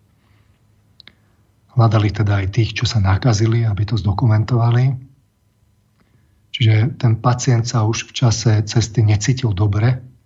Neskôr sa u neho teda potvrdila nákaza koronavírusom počas štvorhodinovej jazdy nemal ochrannú rušku na tvári, rovnako ako väčšina ďalších ľudí v autobuse vrátane vodiča. Ostatných cestujúcich sa však nedotýkal ani sa s nimi nebavil. Na druhej strane okná 48 miestneho autobusu boli po celý čas zatvorené a než pacient a vystúpil teda v ďalšom meste, stihol nakaziť 7 pasažierov. Medzi nimi pritom neboli len tí, ktorí sa nachádzali v blízkosti prenášača, ale tiež niekoľko osôb sediacich až o 6 radov ďalej. Keď hovoríte o pacientovi A, to sa bavíme o pacientovi 0, o tom prvom, ktorý to vlastne nie, celé nie, rozbehol? Pacient A je v tomto prípade ten, ktorý nakazil tých ostatných. Hmm. Nula je ten, ktorý niekde vstúpi, povedzme do krajiny, to je ten nula. A? Tak akože pre ten autobus by to bol pacient nula. No, ale Čiže máme autobus zdravých ľudí, nastúpi tam. Nakazený, nemá rúšku, teraz, že kto sa nakazí? No. A uh, oni teda na základe toho tvrdili a potvrdili, že v uzavretom prostredí s klimatizáciou sa môže nový typ koronavírusu prenašať aj na vzdialenosť presahujúcu bežne uznávaný bezpečný odstup, čo je meter alebo dva v skutočnosti treba rátať s väčším tým odstupom, hlavne teda, keď je tam klimatizácia, čo máte v princípe dnešné klimatizované budovy a tie, tie úsporné budovy, tak tam to je raj. Preto o, navyše, čo je ešte dôležité, ten koronavírus zotrval vo vzduchu aj po tom, čo teda prenašač a ľudia, ktorých nakazil autobus, opustili. Neskôr bol totiž nový typ koronavírusu potvrdený aj u pasažiera, ktorý do autobusu nastúpil pol hodiny po, po vystúpení infikovaných cestujúcich. Čiže uh, s týmto treba rátať, že tá nákazlivosť je vysoká. To, uh, si treba zaktualizovať tie predstavy, že čomu čelíme. Nie je to len to, že ste meter od človeka a už je to nebezpečné, ono to môže byť v skutočnosti viac. Vyrátajte s tým, že keď cítite, ja neviem, ženskú voňavku, že idete okolo teda ženy, do akej vzdialenosti ju cítite, tak viete, tak v princípe ten koronavírus, to tiež bude nejaký taký, môže to byť taký oblak, ktorý sa tak okolo toho človeka vznáša, zvlášť keď akože tak, tak, tak ťažko dýcha už s príznakmi. No ale čo z toho pre nás vyplýva? Tá, tá štúdia hovorí teda, že uh, ponecháva teda isté nezodpovedané otázky, koronavírus napríklad v autobuse sa nepreniesol na cestujúcich, ktorí sedeli tesne vedľa prenášača. Hm. No. Uh, si všimnite, že je to nový vírus. Čiže nikto na ne nemal protilátky. Nemôžete povedať, že, že tak už mali na to protilátky, tak ten imunitný systém zareagoval. Toto je nová situácia, kedy máte neznámu tú látku, ten, ne, nevyužíva ten, tú špecifickú časť sa imunitného systému, kde sa ide, že máte protilátky. Napriek tomu tí najbližšie sediaci sa nenakazili. Čiže aj toto sú tie, taký konkrétny príklad ohľadom koronavíru, ktorý som našiel, ktorý vám hovorí, aby ste teda nepanikárili. To dokonca ani keď na vás niekto chorí, rovno kýchne. To neznamená, že budete silní, že ne, neochoriete, ale ani to neznamená, že musíte nevyhnutne ochorieť. No, čo o tom teda rozhoduje, či ochoriete alebo, alebo, alebo neochoriete. Viete, že tie percentá, či áno alebo nie a koľko by ochorelo, to nechajme potvorené, ale není to 100%, není to automatika. No a takže by sme si mohli povedať o tom imunitnom systéme, teda,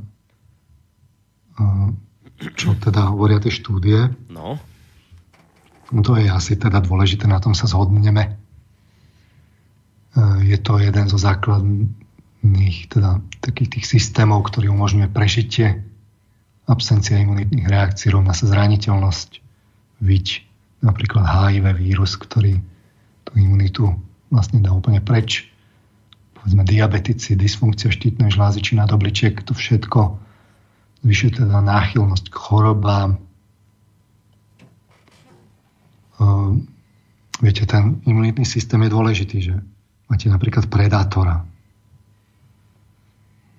konečne uloví teda tú korisť, mal by v podstate byť úspešný v tom prírodzenom výbere. Ale keď, keď by nemal imunitný systém a teraz bude jesť tú strávu, teda tú potravu, tak keď ho skolí tá, tá nákaza nejaká, ktorá tam je, ktorá tam číha na každom kroku, to si treba uvedomiť, že na každom kroku, aj keď jeme obyčajnú potravu, tak mu je na nič to, že on ulovil, keď nemá imunitu. Hej. No, teda tá imunita má, má teda tú špecifickú časť, kde sú teda tie protilátky, ktoré reagujú na to vniknutie tzv. antigénu do tela, fungujú cieľene. A to sú nejaké mechanizmy, nejdem to teraz popisovať a nešpecifická, ktorá tak stráži čokoľvek v podstate. No vírusy sú z tohto pohľadu nesmierne zaujímavé, len si to tak rozoberte, že ten imunitný systém musí rozpoznať, čo je vaše a čo nie je vaše. A keď to nie je vaše, ešte stále to nemusí byť zlé. Mm-hmm. Čiže máme ten mikrobióm, kde máme mnoho a mnoho tých organizmov, s ktorými koexistujeme. Okay. Napríklad v tráviacej sústave, na slizniciach a podobne. Ten imunitný systém uh, im nič keby, neurobí. Hej, hoci teda... Hm, keby, keby teda vylikvidoval, že to sú cudzí, mm. tak my v podstate nie sme schopní existovať. My to potrebujeme, túto symbiózu. A, a teraz, že na základe čoho to ten imunitný systém robí, sa, sa len tak zamyslíte, také, také mentálne cvičenie, že rozpoznáva, čo je vaše a čo nie je prívetivé, neprívetivé. Tie vírusy z tohto pohľadu, to sú takí hekery, ktorí vniknú do toho vášho, tých vašich buniek a v podstate sa tvária, že ste to vy, ale už to nie ste vy.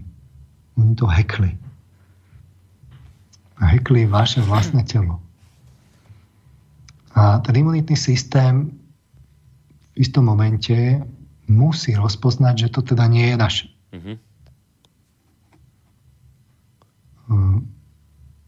A v nejaký moment sa musí stať, že zareaguje a označkuje to. A potom už keď to raz označkuje a má tie protilátky, to je to, čo vlastne chceme, Hej. tak už potom vie adresne ísť cieľene práve proti tomu. Mm-hmm. To je to zlepšovanie toho imunitného systému.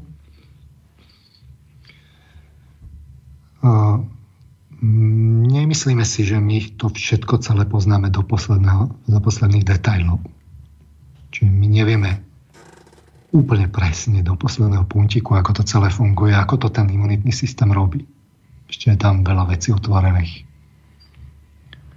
Na druhej strane, ale opäť povedzme tými korelačnými štúdiami, môžeme vyskúmať relatívne dosť. Takže povedzme na tie námietky, že či má teda tá psychika alebo nemá tá psychika dopad na imunitný systém, tak no má jednoznačne. Čiže v tej literatúre sa spomína teda hlavne samozrejme stres. Mm-hmm. Ten má merateľný vplyv na funkcie imunitného systému, náchylnosť k infekciám, závažnosť infekcií, dokonca reakcie na hojenie rán, alebo napríklad na vakcináciu. V tom, to, na to všetko máme ako štúdie, e, niekde viac, niekde menej, ale v podstate je zhoda v tej literatúre, že stres má mm-hmm. vlastne dopad na fungovanie imunitného systému. A ako hovorím, to má logiku. Jednoducho, keď ten dravec napríklad uloví tú korisť, bojuje alebo ma, je predpoklad, že budete mať rany a treba okamžite reagovať, tak jednoducho ten imunitný systém nebude čakať, kým tam príde Aj. E, nejaké, nejaké signalizácie, on sa aktivuje dopredu, mhm. podmienenie. Mm-hmm. A to je zároveň výhoda, ale u človeka je zároveň nevýhoda, ako si ukážeme. Aha. No ale keď sa vrátim teda k tým jednotlivým parametrom, tak kľúčová je dĺžka stresu. Čiže e, máte buď akutný stres, taký ten krátkodobý, ktorý je práve na tú reakciu útok alebo útek. Ten samozrejme zlepšuje funkcie toho imunitného systému, pochopiteľne. No to dáva logiku evolučnú. A ktorú časť? No zvlášť tých nešpecifických reakcií, lebo vy neviete, čomu budete vystavení že nebude aktivovať tý, ten, nejakú reakciu na konkrétny antigén, bude reagovať, sa všeobecne sa aktivuje, lebo bude pripravený na všetko. Ale zrovna tak platí, že po skončení stresu sa teda tie hodnoty rýchlo vracajú k normálu. Mm-hmm. Tam sú rôzne teda mechanizmy, dôležitú úlohu autonómny nervový systém sympatikus, zvyšuje aktivitu teda veľkých lymfocytov, tomu nemusíte rozumieť. Dôležitú úlohu hrá hormonálna sústava, čiže hypotalamus, ktorý je prepojený s emóciami.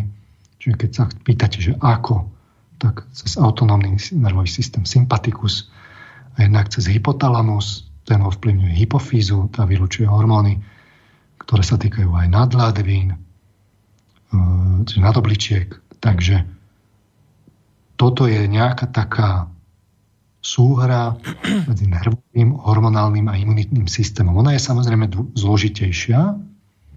To si práve ukážeme v zápäti na tom chronickom strese, ale v princípe tak generálne môžeme povedať, že teda ten akutný stres zlepšuje funkcie imunitného systému, zvlášť ten špecifických reakcií. Chronický stres, tam je to naopak. Ten imunitné funkcie narúša.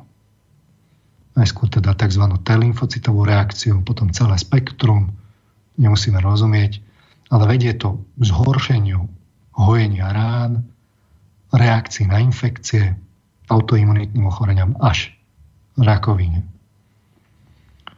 Sú tam jednoducho štúdie, ktoré minimálne na toto poukazujú. Tie presné mechanizmy, ako som hovoril, tie treba, to je, tam sú zložité tie, tie vzájomné súvislosti. Premených je veľa, ale tie korelačné štúdie vás podržia v tomto smere.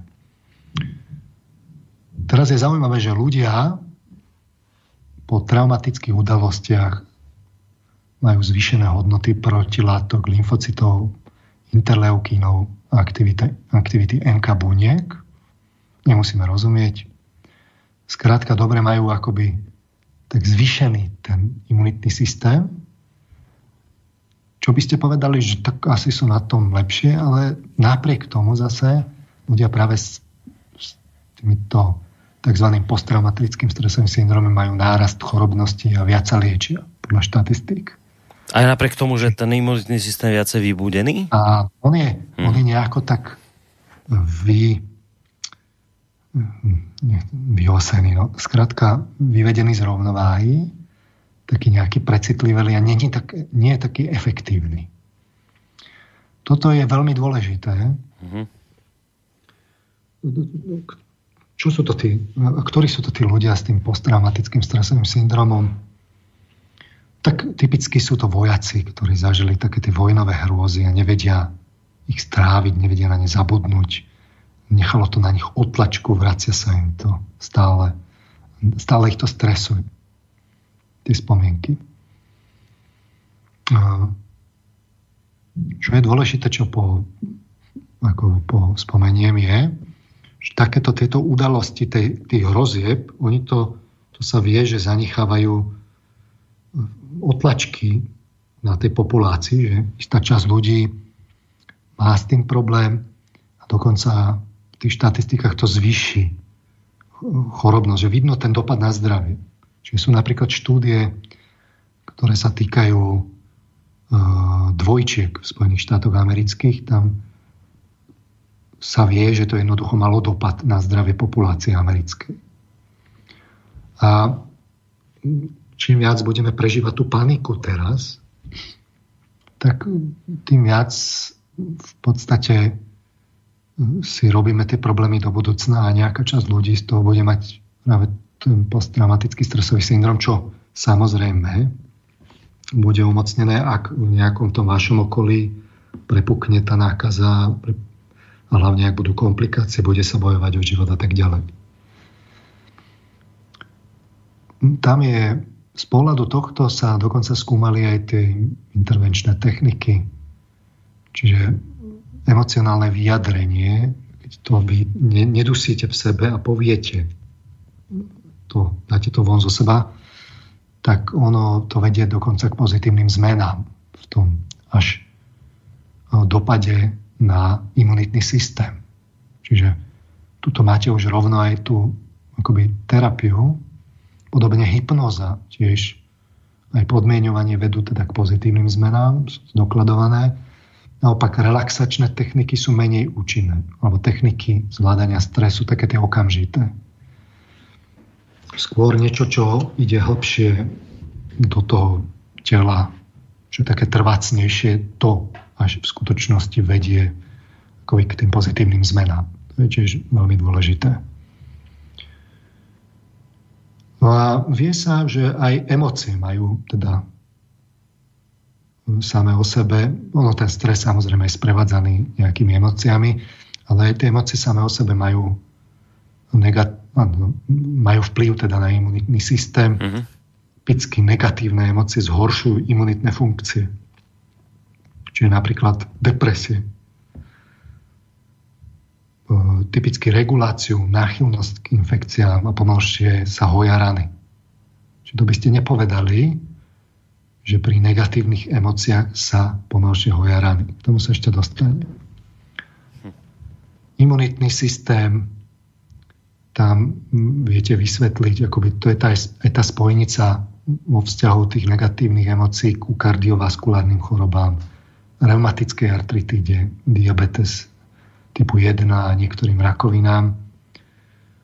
Depresia napríklad urychluje tiež priebeh HIV, rakoviny a srdcových chorôb. Čo sú také potom nepríjemné tie spätnové zemné slúčky.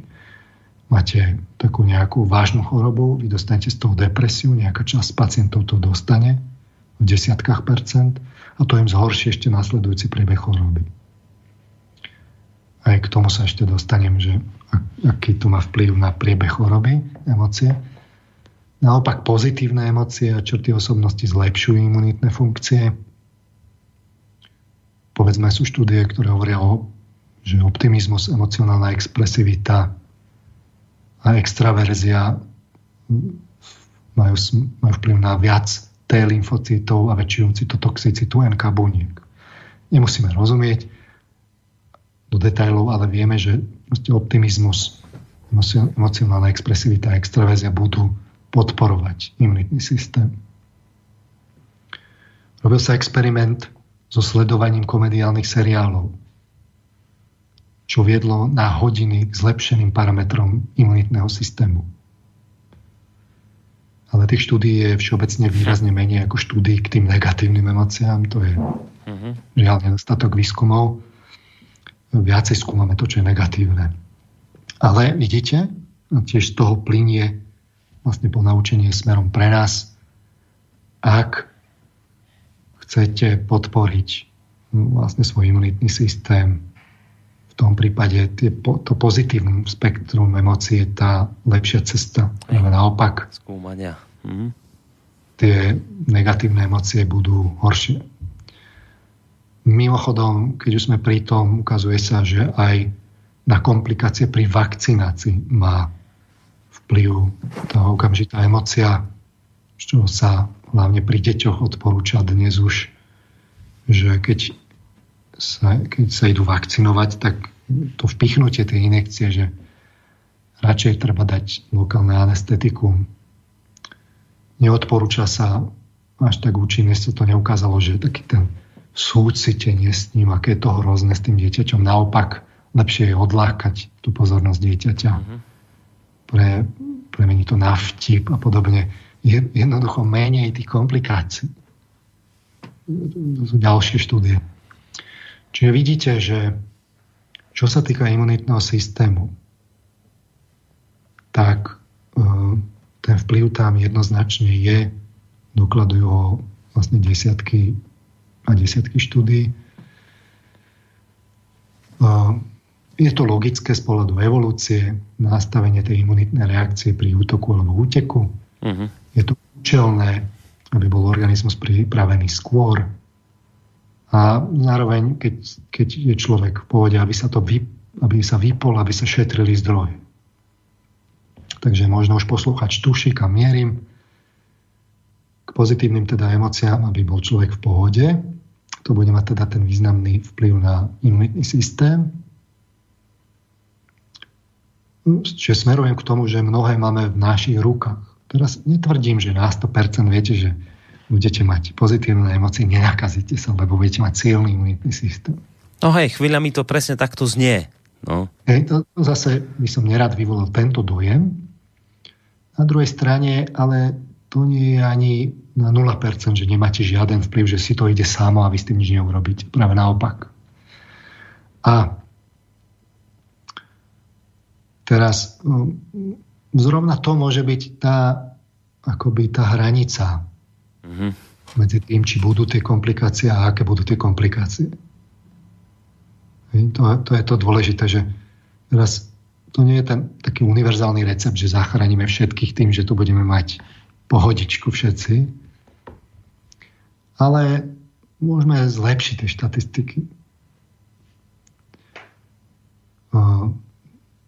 Dôležité je ale si tu uvedomiť taký ten, taký ten no, také tie mantinely tiež. Lebo človek dostal intelekt evolučne. Čiže takú tú vyššiu úroveň psychiky, evolučne mladšiu. Teda ten intelekt, to rácio sa vie vzájomne ovplyvňovať s emóciami. Jednak emócie vedia ovplyvniť to, čo si myslíme, že si nakoniec vymyslíme to, čo sme emocionálne vlastne chceli. A jednak ale aj to, ako myslíme, vie ovplyvňovať to, ako, aké máme emócie.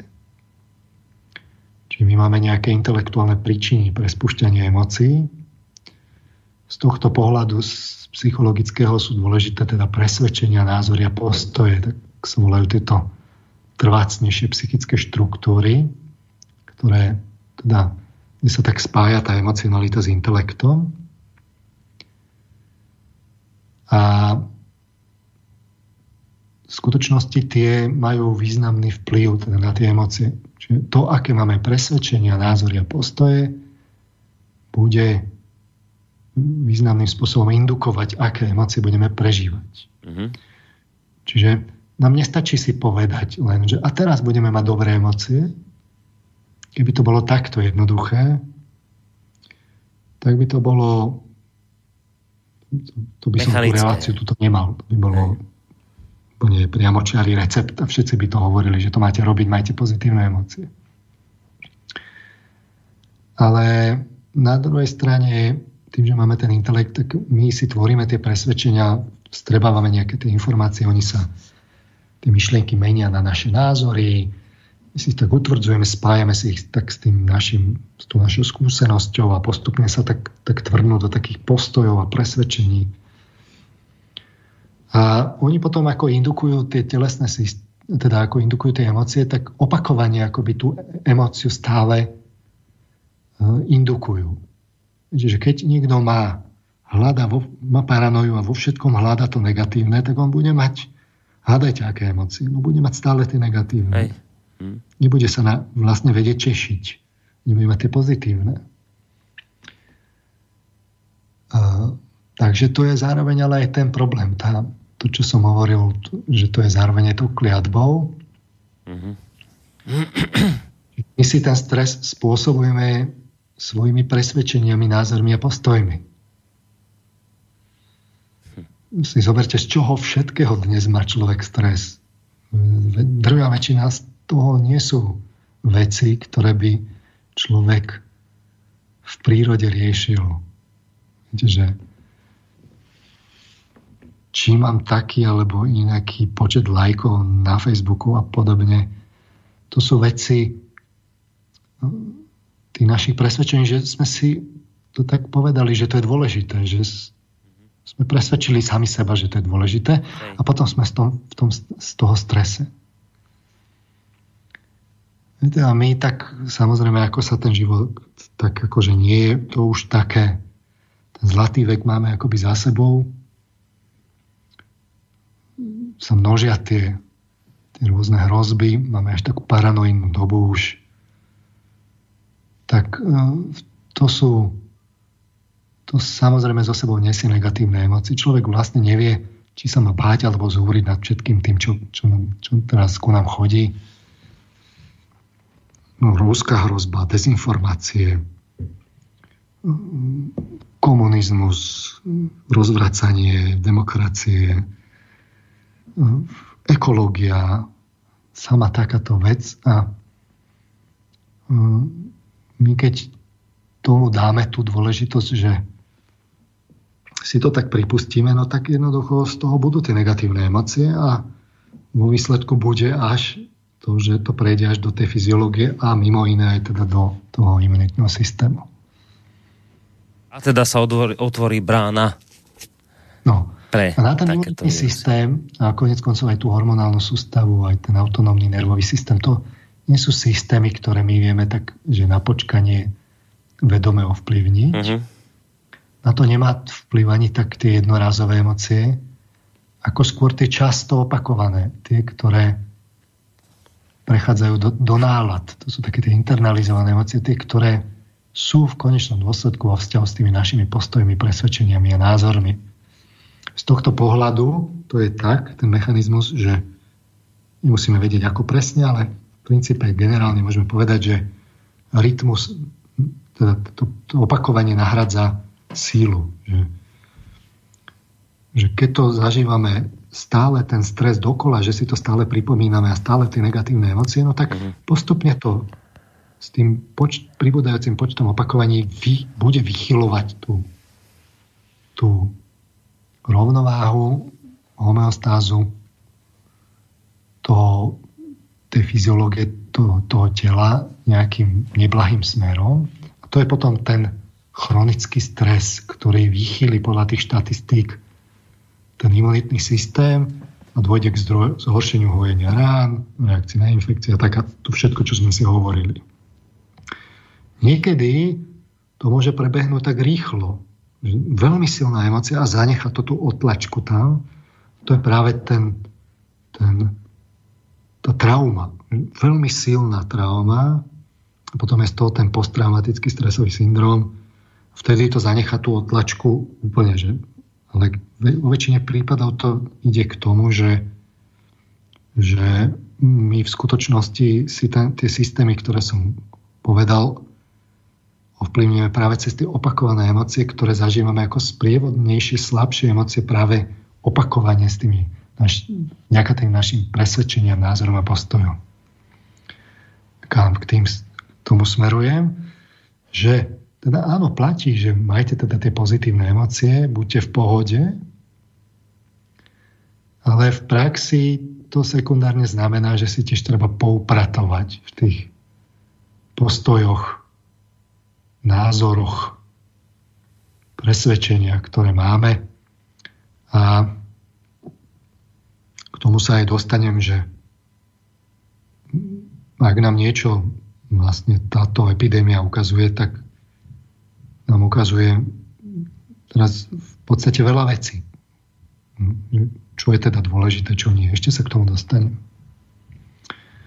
Myslím, že hovorím už nejaký čas, takže by sme si zase mohli pustiť psychohygienickú. Dobre. Dobre, dáme si. Po nej budeme pokračovať, aj keď teda pôvodne sme plánovali, že už asi pol hodinku dozadu skončíme, ale tak je jasné, že budeme pokračovať, lebo z toho, čo hovoríte, je to očividné, že ešte sme sa k tomu záveru toho celého nedostali, čo chcete povedať. Ja som sa teda ešte zatiaľ ani nejak do tých mailov nepustil, neviem, či dnes aj maily budeme čítať, uvidíme, necháme sa prekvapiť. Poďme si teraz zahrať pesničku a po nej budeme pokračovať.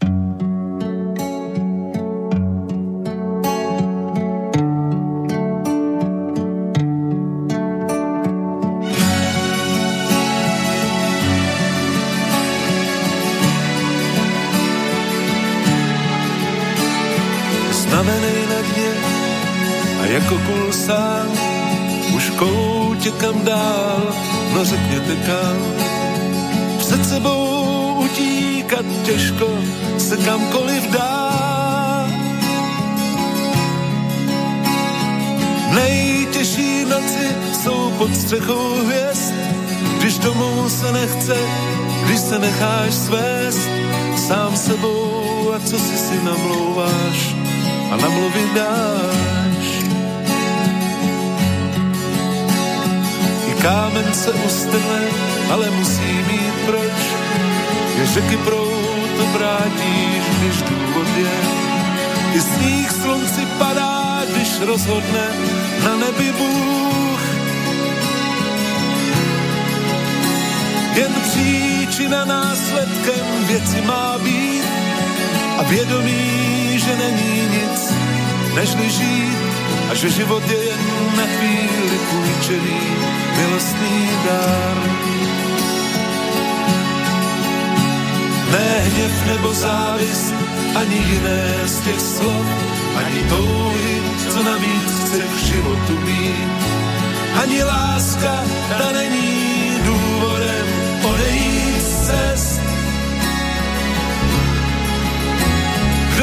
poledním žáru hledá hojivý stín, ať vykřičí napřed řeku svých vlastních vin a pak obrátí ke hvězdám pokorně udlaně dlán.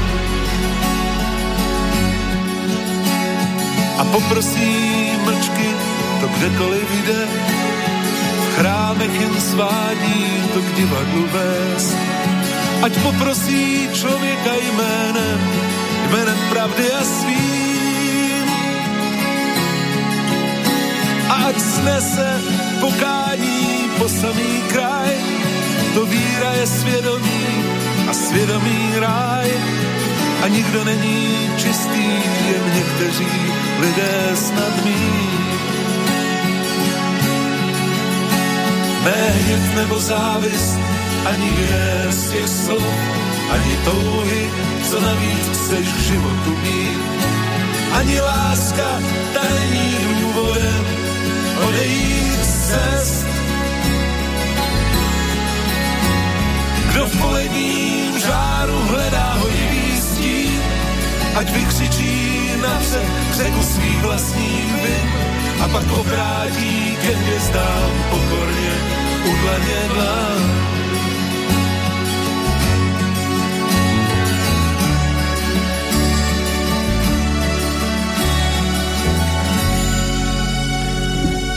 Tak, po pesničke sme tu opäť. Ja predsa len teda tú mailovú adresu poviem studiozavináčslobodnyvysielac.sk To je adresa, na ktorú môžete v prípade, že sa budete chcieť buď niečo opýtať, možno nejaký názor vyjadriť, tak tu môžete reagovať. Dostaneme sa k tým mailom, ako to vidíte? Ja dúfam, že hej, že no, dobre asi reálne takú poloďku budem rozprávať. Dobre. A... Ono to nie je zase nejaká záplava mailov, ale aby sme teda aj poslucháčov v tomto smere nejakým spôsobom potešili. Takže ak maily chcete, tak nech sa páči na túto adresu. Môžete písať. Dobre, už vám do toho nejdem zasahovať, tak nech sa páči. Takže sme si hovorili, že tá nákaza nie je automatika ani mechanika. Tak. Dôležitú úlohu hrá stav nášho imunitného systému. Naň majú vplyv teda naše emócie, hm, stres, mali by sme smerovať teda k pozitívnym emóciám. A tie zase sú vo vzťahu k našim presvedčeniam, názorom a postojom a tie si tiež treba poupratovať. Ja som teda presvedčený, že zostaneme nejaký čas doma, je to len otázkou času, berme to ako príležitosť si poupratovať vo vnútri. No toto mi trošku vysvetlíte. Ja nechcem vás veľmi pri tom zdržiavať, len toto je podľa mňa taký častý problém, že ľudia veľmi ľahko akoby prepadnú tomu pocitu, že majú už teraz tie pozitívne e, myšlienky a pozitívne emócie a teraz majú pocit, že sa začnú diať veľké veci, lebo už sú pozitívne naladení, pozitívne myslia a teraz oni sa tie veci diať nejaké veľké nemusia, lebo si nepoupratovali ešte. Čiže čo tým poupratovaním myslíte? Vnútorným? Ono, ono, viete, že to nie je otázka krátkodoba, že teraz mám dobrú emociu Hej. a je, je vyupratované. Takým prvým náznakom môže byť, že aké nálady mávam. Nálada, ona nemá taký bezprostredný bezprostrednú príčinu v tej psychike. Ona sa tak akoby objaví, tak akoby z ničoho nič. V podstate ju z nejakej časti generuje práve to telo, ktoré ju vyvoláva. Ono, tá nálada vlastne ukazuje, že čo tá emocionalita, ako ju bežne prežívame, zanecháva v tom tele. A to telo potom reaguje akoby takým tým tieňovým prežívaním a, ako keby tými príznakmi tej emócie. A to je vlastne tá nálada. No a čiže v skutočnosti dôležité sú tie nálady, ktoré tak máme a taký ten dlhodobý stav, nie ten krátkodobý. Dobre, a teda poupar, poupratovanie znamená čo teda? Tomu sa ešte dostaneme. To je v podstate akoby, že si tie vnútorné naše postoje, ktoré máme na život,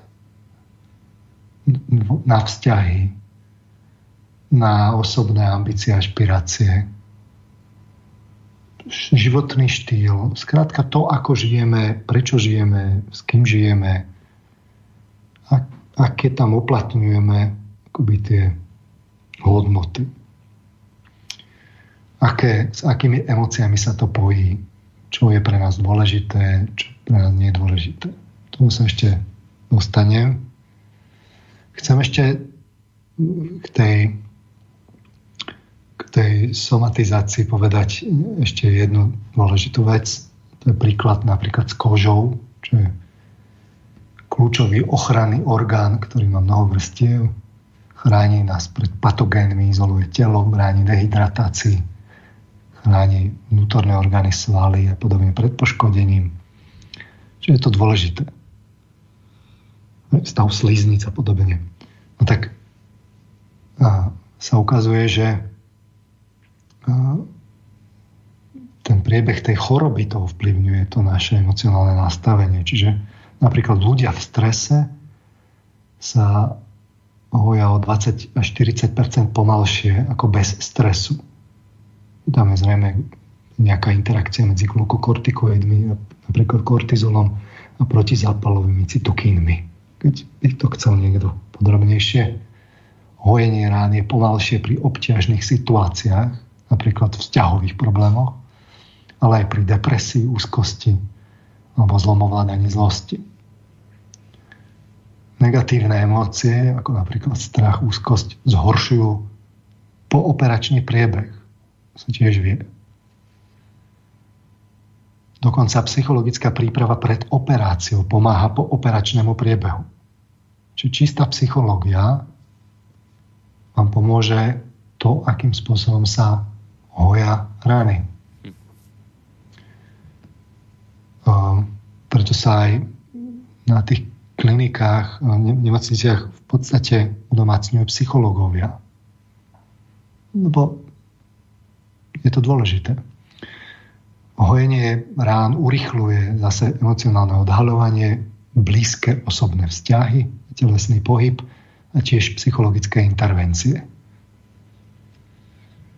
Podobne pri kožných poruchách, napríklad stres spôsobuje náraz symptómov psoriázy, atopické dermatitídy, alopecia areaty, koprivky a tak ďalej. To nemusíme rozoberať. Tam sú aj spätnoväzebné slučky nejaké. Ale vidíte, že aj na ten priebeh tej choroby má psychika vplyv.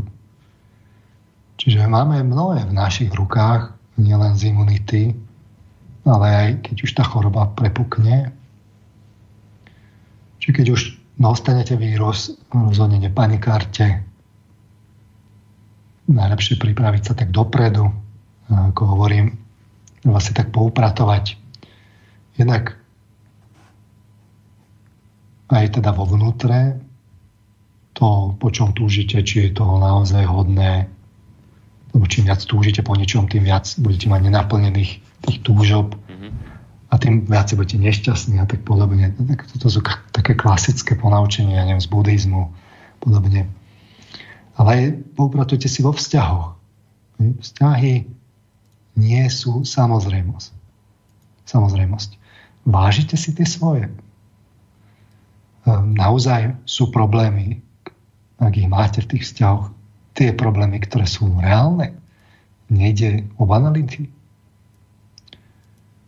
Viete, že táto kritická situácia, ona nás tak poučí, že čo keď ten vedľa vás, koho považujete za samozrejmosť, lebo je dobré, bude čoskoro bojovať o život, alebo, alebo jednoducho nebude.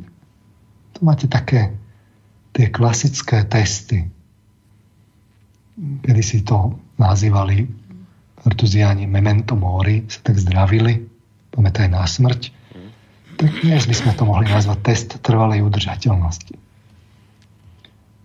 To tak spolahlivo zistíte, že čo je dôležité, čo nie. No a teraz, ak má niekto tak relatívne poupratované, má takú tú, integritu tej osobnosti, je možné potom vidieť celkovo v tej osobnosti niečo, že, čo by nám to vedelo potvrdiť, že ten psychologický vplyv je významný? No a odpoveď je, že áno. Áno, máme na to opäť výskumy práve z takých tých uh, extrémnych podmienok. Taký klasický je ten sú to známe akoby, príspevky Viktora Frankla,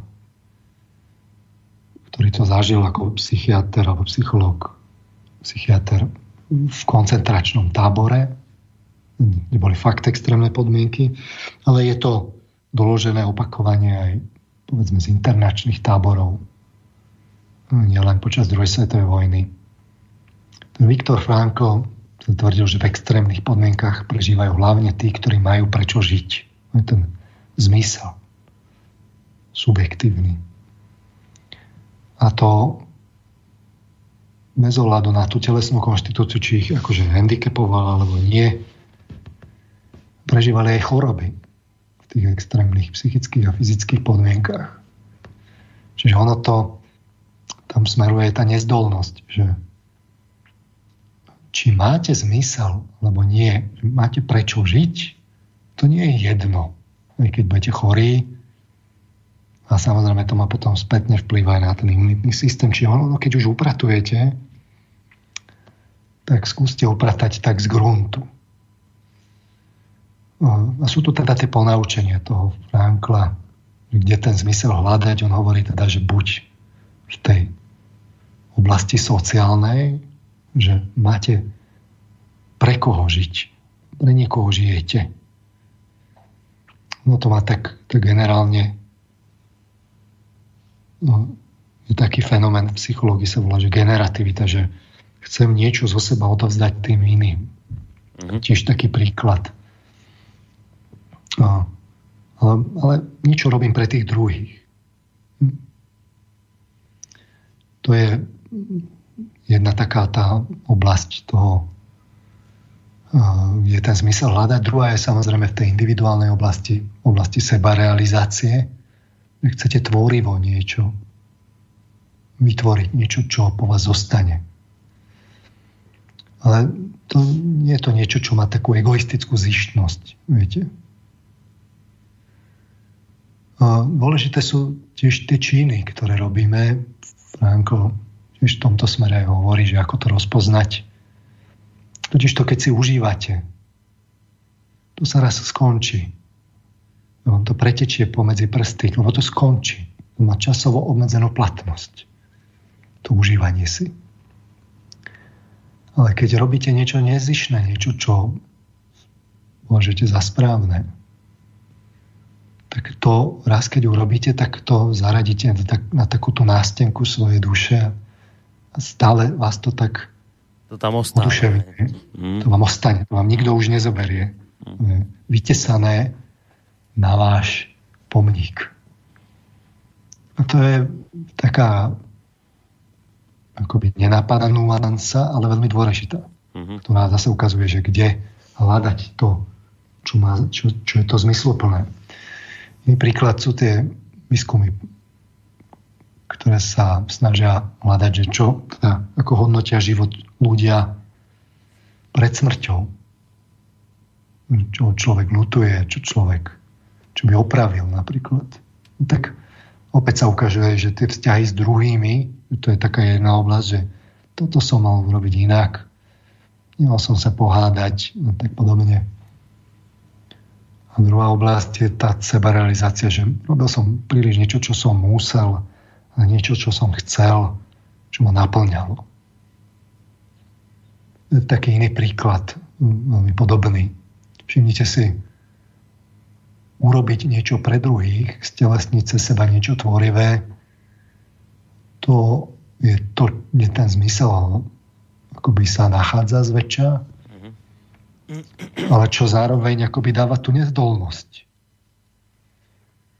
Ale to je morálka, ktorá prečo zase dáva tú nezdolnosť, lebo ona v konečnom dôsledku mení až ten imunitný systém a všetky tie nastavenia tých vnútorných systémov časom samozrejme. Vy inak budete sa premietať cez tie emócie do tej homeostázy. Zvier, u zvieraťa je to ľahké. To reaguje na tie vonkajšie podnety, mm-hmm. Tam sa to buď zaktivuje, alebo nezaktivuje ten imunitný systém. A tak ono ne, nebude teraz dúmať nad nejakým zmyslom zviera. Ale u človeka, tým, že má intelekt, ktorý sa nejakým spôsobom nadvezuje na tú emocionalitu, tak to je dôležité a podľa toho, aké emócie to v ňom vyvoláva, tak, tak to ovplyvňuje ten v konečnom dôsledku aj imunitný systém, celú tú fyziológiu. A povedzme si aj otvorene, že potom, keď to akoby vy tú homeostázu vychylíte tak jednostranne tými konkrétnymi emóciami a viac menej tie diagnózy sú plné tých psychosociálnych faktorov, tak tam sa to potom aj akoby vytvárajú tie predispozície, že už potom ten, keď máte kardiovaskulárne ochorenia, nie je nie, dôležitý, povedzme, hnev. Tak, alebo tiež, ja neviem, depresia, tak, tak samozrejme, keď už nastanú tie komplikácie v kardiovaskulárnom systéme, tak už to má potom vplyv na ďalšie systémy, a takýmto spôsobom sa nám to premieta do tej fyziológie. A samozrejme, keď príde takýto vírus, tak ja neviem, tie komplikácie v kardiovaskulárnom systéme, tak tam sa to potom viacej oprie a už vznikajú ďalšie komplikácie. Takže na začiatku, kedy si bolo to, že mimo iné aj to, že, že ste nejako akoby s, tým, s tou emocionalitou nepracovali dobre. Netvrdím, že to je len tým, ale aj tým. Takže no,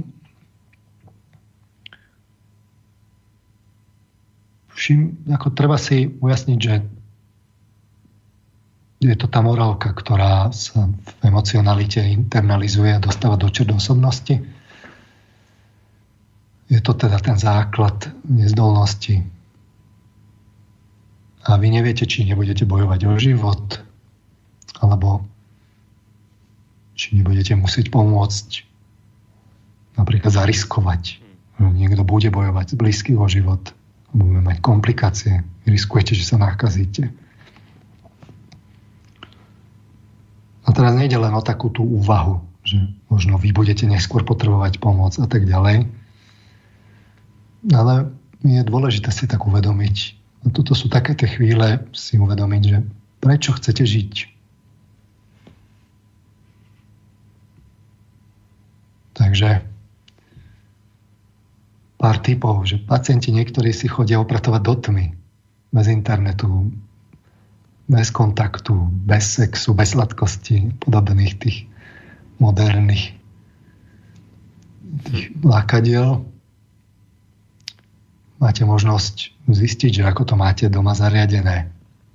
Ja to myslíte teraz ten pobyt v tme, čo je tam týždeň, či koľko to trvá? Toto? Áno, áno, áno. Že niekto to chodí cieľene. Tak keď nás zatvoria doma, čo už sme takí polozatvorení vlastne doma, v Taliansku už v podstate môže vychádzať na najvyšší jeden člen domácnosti, tak e, budete mať čas, tak sú také, že či, ako to máte vlastne zariadené doma, aj v tej, sociálnej oblasti. Že je to už tak ďaleko, že každý z vás je sám pred telkou. Teraz sa veľa vecí ukáže, no. Alebo vydržíme vôbec spolu tri týždne zatvorení doma? Presne. No. no. Tiež sú také ponaučenia, viete, že v tých extrémnych podmienkách to je také skôr usmarené, sú také vážnejšie tie veci samozrejme. Frankl napríklad hovoril, že oni v tom koncentračnom tábore nemáte veľa akože toho príležitosti na tie pozitívne emócie. No, konec koncov tí lekári v Taliansku by tiež vedeli hovoriť svoje. Keď sú v takom jednom švungu, už všetci prichádzajú tými zápalmi plúc. No, to už ťaháte v kúse. A teraz ten Franko hovorí, že oni museli si vystačiť s málom. Že napríklad taký východ slnka bol nesmiernym zážitkom. A v, podstate všetky tie generácie pred nami od tých mileniálov vyššie mali skúsenosť s tým nedostatkom. A teraz nemyslím, že nedostatkom v zmysle, že nie, nemám na auto, rozumiete, alebo, alebo tak, že naozaj, že neviem, za mojich mladých čas meso bolo v nedelu len. Tu som ešte bol na tom celkom dobre. Mm-hmm. Ale boli, moji rodičia mali hlad. Babka tá stále mi niečo núkala, lebo ona zažila hľadovanie počas vojny. Takže máme možnosť korigovať a vychutnávať si ozajstné veci. Hm. Ale pozor, ozajstné veci nie sú veci. Tie ozajstné veci nie sú fyzické. Podľa tých výskumov. To, čo nás naplňa. Viete, že prídem, zaparkujem vám Ferrari vonku. Mhm. No čo myslíte, koľko času potrvá, kým vám nezovšednie. No, strašne krátko. To nebude dlho trvať. No, to si treba zapamätať. Ozajstné veci nie sú veci. Mm. No, máte príležitosť zistiť, na čom ste závislí. Ono je jedna vec, keď tak rozprávam, že prídu tí mladí ľudia niekam do divočiny a nemajú internetové pripojenie a nič a tak tak ešte teraz to je tak, že ešte fungujú tie telekomunikácie, to ešte v skutočnosti není to, ono, to, to, to ono, ale, ale už aj tak to bude príležitosť zistiť, na čom ste závislí, rozumejte neslobodní. To sú len také pár sprievodné typy. No a teraz k tomu zmyslu ešte, že, že aký to má zmysel, viete, lebo to aj ten Franko hovorí, že ak trpíte, tak je dôležité si povedať ten zmysel. Tako, teraz aký, aký má zmysel toto, čo sa nám teraz udialo? Že máme tu Na, taký, tento aj problém, to, hej? Ale viete, že aj to utrpenie, že tomu tiež musíte dať nejaký zmysel, že vás to zoceluje. To, to je na vás, že či vás to učiní neslobodným alebo nie. To je to poučenie z toho Frankla, že keď vás budú mučiť, je to na vás, že či tomu podľahnete alebo nie. Ale tuto ten zmysel dávam takých pár podnetov, samozrejme, akože teraz je predčasné to nejako ešte hodnotiť, ale ja si myslím, že pár takých tých podnetov, že aký má zmysel takáto vlastne nákaza, ono nejaký zmysel samozrejme má. No, treba si to povedať. No, e, si všimnite, že vonku je teraz nádherná jar. Život rášie, bujnie, ten život ide ďalej. To len my máme problém, že tu je nákaz. No. Príroda má teraz raj. Mimochodom, my si ho z obľubou nevšímame. To, to, to, to, ten raj, aj keď no, mnohých ľudí som videl, ako boli sa na prechádzke dneska. Ale my máme problém s pýchou, a tu nám to rozhodne dáva seba reflexiu, že aký sme mali nakoniec. My králi tvorstva a nemáme to riešenie teraz. Vidť tie prejavy, ktoré sme počuli na začiatku. Naozaj tá naša pícha bola už nebetičná už naozaj sme nevedeli, čo so sebou, podľa mňa. V prírode by sme radi porúčali genetické manipulácie máme za samozrejmosť. Ale viete, že mnohé sa tak demaskuje, že my tu máme teraz tú ľudskosť a ľudské právo. Nie? To, to také, taká téma dnes. A tak zastavíme tú ekonomiku, aby sme tie ľudské životy zachránili, alebo nie? Mm-hmm. Tí, ktorí majú tie plné slova tej ľudskosti, že či sa budú teda stá, ako stavať na, tú, na ten, ten apel dajú, že zastavme teda ten štát. No, ďalšie príklady, viete, z toho, z toho, čo dnes akoby sme riešili aj v tých voľbách. Viete, že zrazu ako sa to tak odhaluje, no tak štáty boli že vraj už zastarané. Budúcnosť patrí impériám, aby som citoval zo zakladajúceho zjazdu progresívneho Slovenska, keď tam mali pozvaného toho Gaja Fr, ja vždy zabudnem jeho meno. Ferhofstadt. Verhofstadta. Prepačte, ale budúcnosť patrí impériám. To, to hovorím. No tak to teraz vidíme. Tie hranice štátov sa hermeticky zatvorili. Štáty sú v tom sami. Nemci nám zadržali rúška, nielen nám. A niekto to z tých politikov aj poznamenal, že kde je teraz Európska únia? Kde príde z Bruselu príkaz zastavte všetko. No pr- práve prichádza iný, iný apel odtiaľ prichádza, aby sme nič nezastavovali a hranice nezatvárali. No, uh, rodina je sociálny konštrukt. A teraz zostaneme pekne všetci doma s rodinou, ale teraz sa uvidí ten konštrukt. Viete, že kto vám príde pomôcť, keď budete nakazení? Viete, lebo to je štatistika. Ťaháte si losom. Máte jedna ku piatim. Keď pôjdete pomôcť tomu, tej rodine, že to, to, že sa nakazíte, tam je teda tá pravdepodobnosť je vyššia, ale keď už budete nakazení, že to za, za tú cenu zoberiete, tak máte jedna ku piatim, že budú tie komplikácie a jedna ku 20, že budete na iskre. A teraz, kto vám príde pomôcť?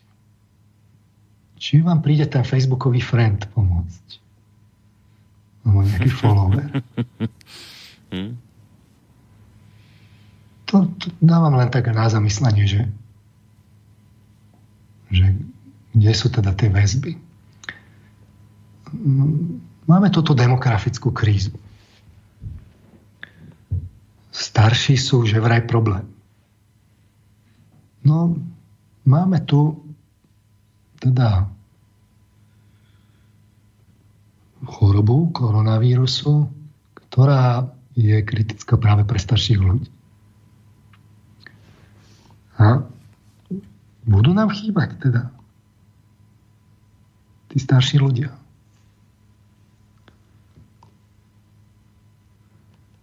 Globalizácia.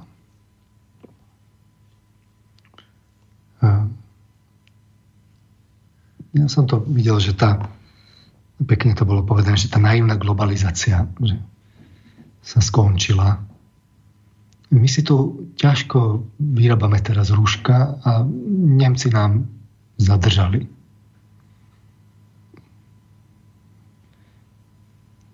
No. Hm tie veľké obchodiaky. Teraz môžeme prísť tam do tých veľkých obchodiakov klimatizovaných, prídete autom dovnútra a musíte stlačiť to tlačidlo na rampe, čo všetci pred vami. Dobre, to sa dá ešte vyriešiť. Ale tá klimatizácia to je, to je veľký problém. Tá koncentrácia to nie je len tak jednoducho. Teraz sa to pekne ukazuje tie úsporné budovy s, klimatizo- s klimatizovanou, čo, čo nám teraz dávajú, to, to je klimatizovaná smrť.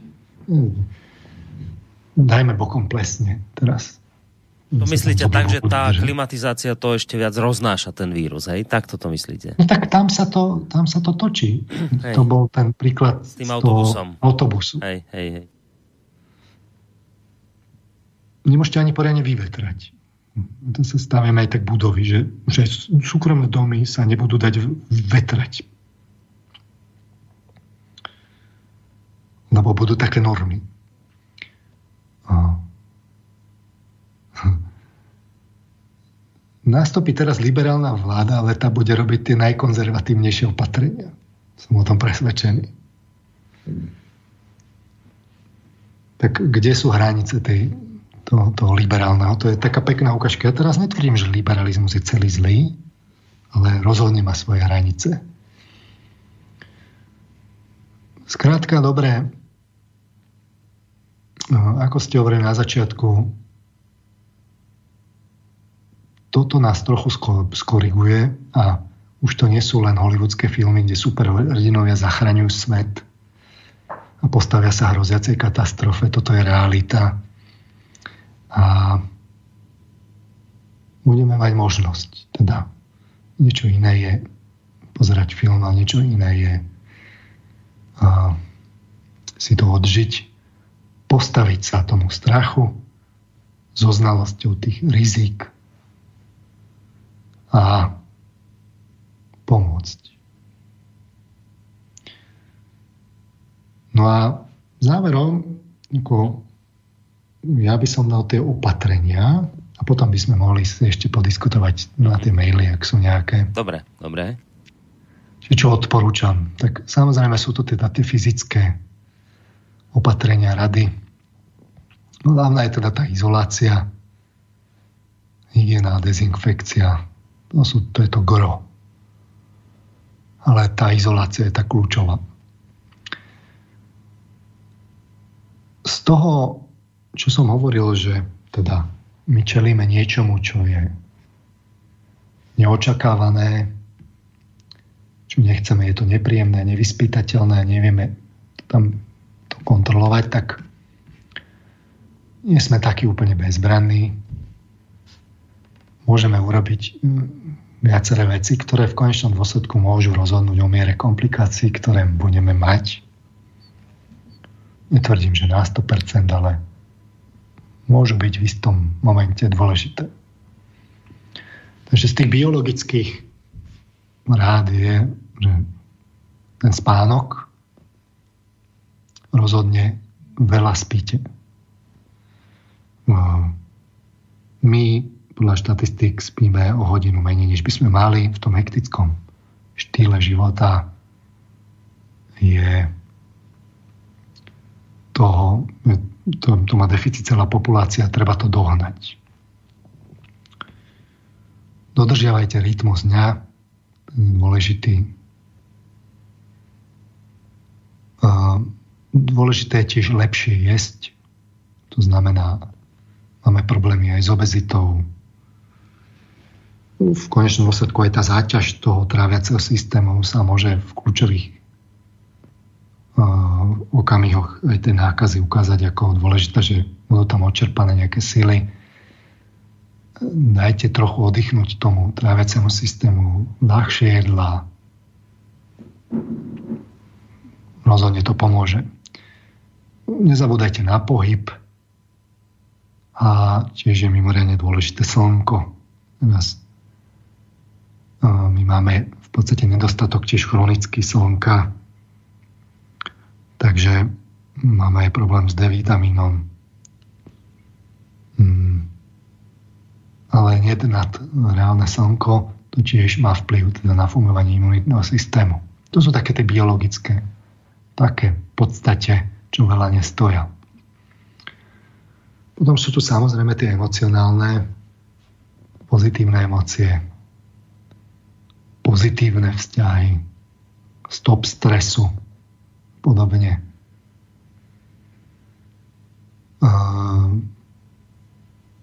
Čiže aj keď budete doma, tak sa snažte nepozerať zase také filmy, keď budete pozerať, aby to zase evokovalo tie dramatické veci.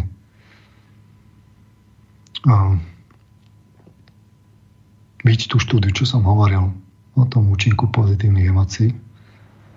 Ďalej, sú tu nejaká kategória ohľadom zmyslu. Upracte si svoje postoje. Zastavte sa. Ujasnite si, prečo chcete žiť a pre koho chcete žiť. Ak sa dá. Minimálne v tom zastavení sa je dobrá chvíľa s tým začať. Čo sa týka toho sociologického, tie sú asi najdôležitejšie. V podstate, treba povedať tú osvetu, vytvárať teda tú mienku, aby sa mohol naozaj zastaviť ten štát. Je to riešenie, ktoré na istotu. Radšej trochu dramatickejšie opatrenia, než potom lutovať, že tu máme zahltené nemocnice. A samozrejme, no, podielajte sa na spolupatričnosti, lebo to má konec koncov aj zmysel. A aj to zlepšuje tie emócie, budete mať z toho dobrý pocit. A konec koncov je to aj zmysluplné v tom, že nikdy neviete, kedy tú pomoc potrebovať budete. Že to sú také moje rady pre tú aktuálnu chvíľu. A mohli by sme asi prejsť teda k diskusii, ak ste mali teda tie otázky zo začiatku, Boris. Dobre. Alebo si môžeme dať alebo si môžeme dať teraz zase skladbu na chvíľu, takú krátku, ak máte. Dobre, mám tam niečo, dáme si skladbu a potom pôjdeme na otázky poslucháčov. Ako nejakú kratučku, nech urobíme taký predel. Dobre, dobre, niečo tu nájdem, tak e, zahráme si a potom jednu otázku a potom po nej rozbehneme maily.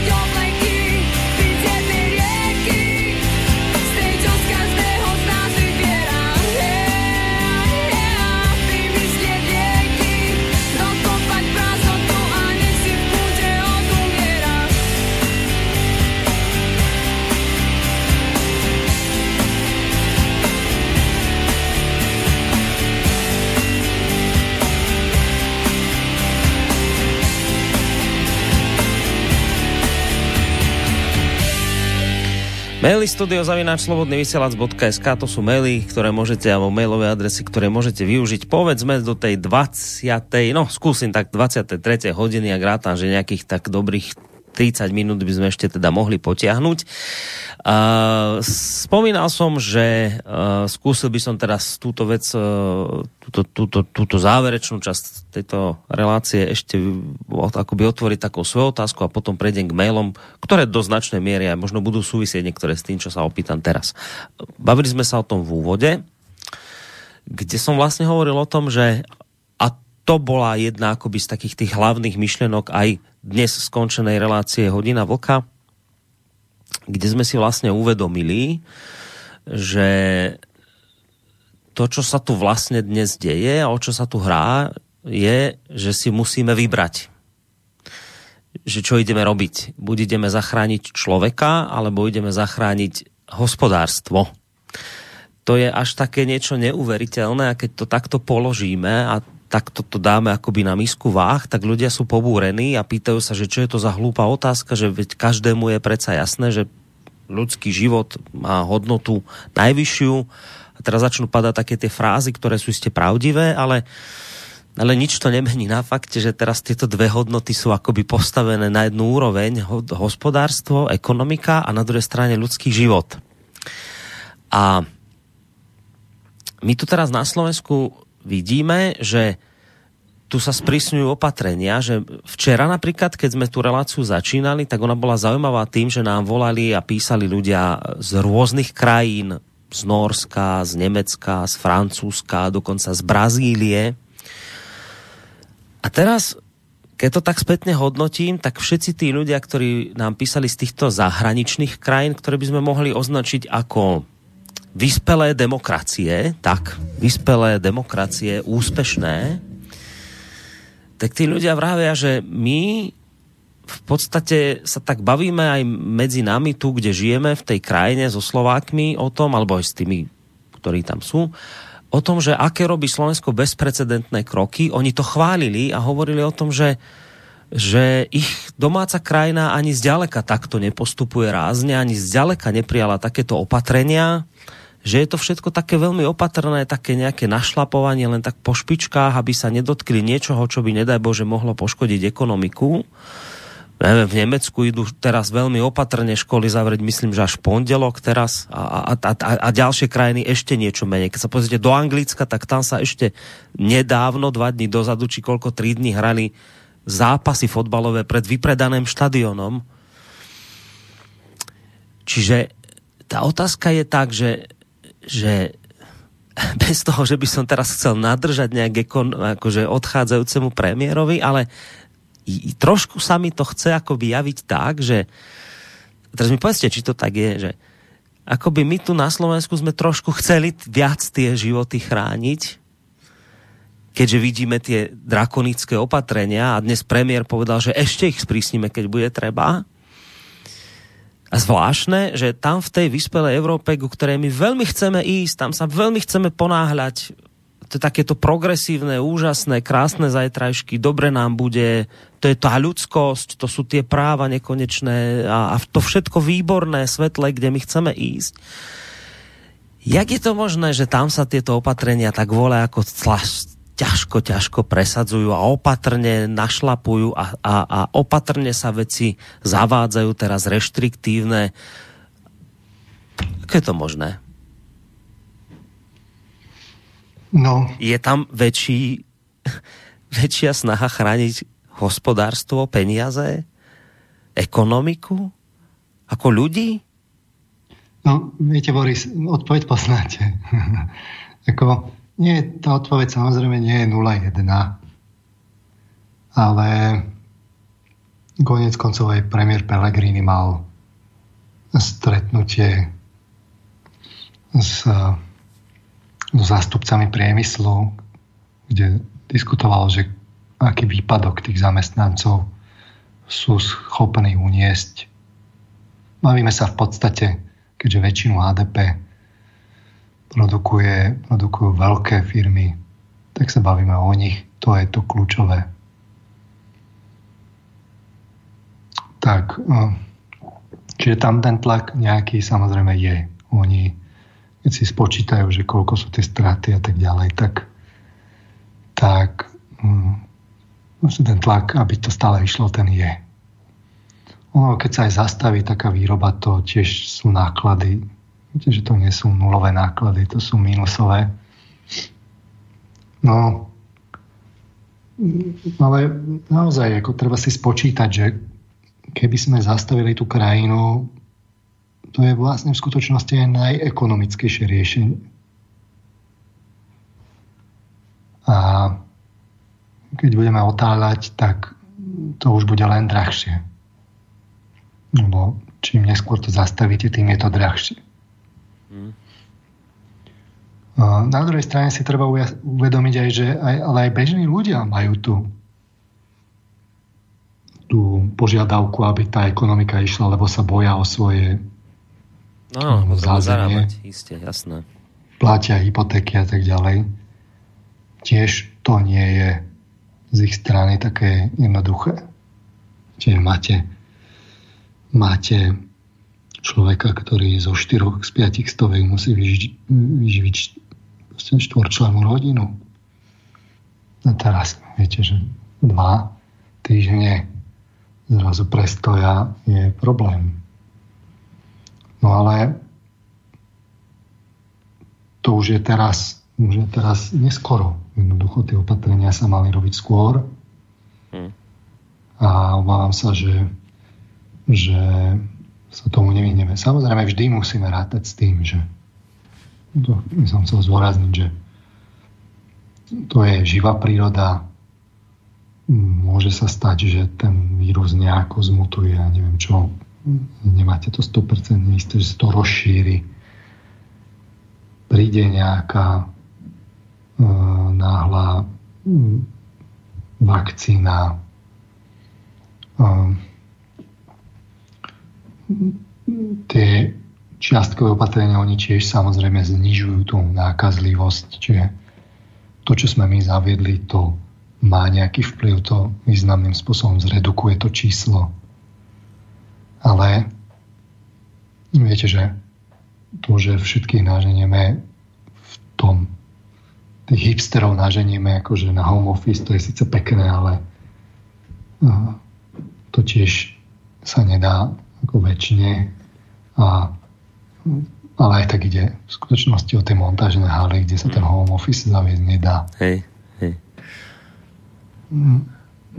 No, tiež si treba ujasniť, že my keby sme to teraz zaviedli, že dobre, dva týždne doma všetci povinne vysporiadame sa s tým, tak sa dostaneme do toho problému, v ktorom je Čína teraz. Že je hrozia spätné nákazy od, od ľudí, ktorí prichádzajú zvonku ak niekde má príležitosť tá, ten Brusel niečo urobiť, tak to dá akože vyvinúť ten tlak, aby to, urobila, aby to urobila celá Európa. Si ujasníme, že ako náhle tu je niekde v Európe semenište, no, zvlášť keď je to veľká krajina ako Taliansko a tak ďalej, tak vy stále musíte mať tie opatrenia, aby sa to nedostalo ku vám. Vy musíte izolovať tú krajinu musíte v podstate hermeticky uzavrieť. No, dosť hermeticky. My nebudeme mať pokoj dovtedy, dokiaľ nebudú, nebude mať celá Európa pokoj a celá Európa pod kontrolou. A to sú ešte veci, do ktorých ja vidím ešte tak mm, nejako úplný mm, ten odborník. Viete, to sú to sú otázky na epidemiologov a, a vôbec rôzne teda profesie. Ale naozaj tie krivky nárastu sú rastie geometrickým radom. Hm. No, je veľmi znepokojivé. Um, ak sa jedná nejaká, keď takáto situácia vznikne, ťažká, kritická, krízová, tak veľa vecí tak akoby vypláva očividnejšie na povrch. A to sú tie rôzne veci rodinné, ktoré ste teraz spomínal, vzťahové, zrazu si človek tak inak veci uvedomuje. A zrazu, viete, také veci, ktoré ste tak nejak akoby kritizovali, tak uh, niekedy aj tak matne, sú teraz také veľmi očividné. To je naozaj posledná otázka, po k mailom. Ten Brusel ktoré ste spomenuli. A to je, my sme, my sme aj teraz o pár takých tých rôznych príspevkov zdieľali a to je vždy najväčšia nakladačka aj od poslucháčov, keď teraz vidia, že ako ten Brusel vlastne pomohol v tomto celom. Čína napríklad teraz vysiela do Európy, konkrétne do Talianska, rôzne týmy lekárov, svojich vlastných čínskych.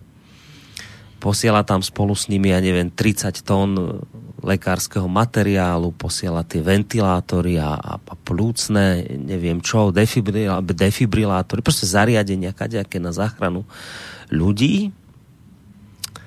A Brusel, ten teraz rozbehol diskusiu o tom, že či bolo v poriadku zavrieť hranice, že či, že či teda sa vôbec zatvárať mali, že, že či o tom mali rozhodovať jednotlivé štáty, lebo že teda nejakí odborníci hovoria, že zavretie, zavretie hraníc vôbec nezabráni šíreniu tohto koronavírusu. A teda hlavná otázka bolo, prečo to jednotlivé štáty národné nekonzultovali a nekoordinovali s Bruselom.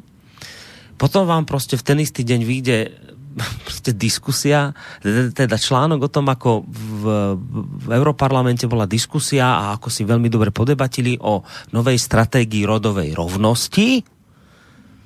A vy zrazu, akoby tí ľudia, to sa tak zrazu ukáže, taká, ja teraz nechcem byť zlý, možno mu budem veľmi krivdiť, ale t- t- nie, že nepotre- keby to bola len nepotrebnosť toho Bruselu, tak to by ešte bolo dobré, ale ona sa teraz akoby ukazuje zhubný vplyv toho Bruselu, že v čase, keď máte celý svet hore nohami, keď tu všetko horí, keď nám tu rastie ten počet tých, tých chorých tak, ako ste to popísali, že zrazu už to máme, už nám to prerasta cez hlavu a nevieme čo s tým, tak Brusel rieši otázku, či tie hranice otvoriť alebo zavrieť, Rieši otázku, či sa to malo koordinovať alebo nemalo. Rieši otázku rodovej rovnosti a všetko možné iné, len nie to ako reálne, ale skutočne reálne fyzicky, fyzicky pomôcť. A to je teraz, mám pocit, že tak viditeľné, že už ani najväčší obhajca Európskej únie, ako je napríklad Vlk, nemohol povedať, že toto bolo správne, čo teraz ten Brusel urobil. Čiže ako, ako keby v tých kritických chvíľach toto chcem povedať, že na jednej strane vám také tie pekné veci vylezú, že napríklad také tie vzťahy ľudské zrazu sa možno začnú nejako tak inak formovať a, a budú také zretelnejšie, že si možno ľudia začnú pomáhať.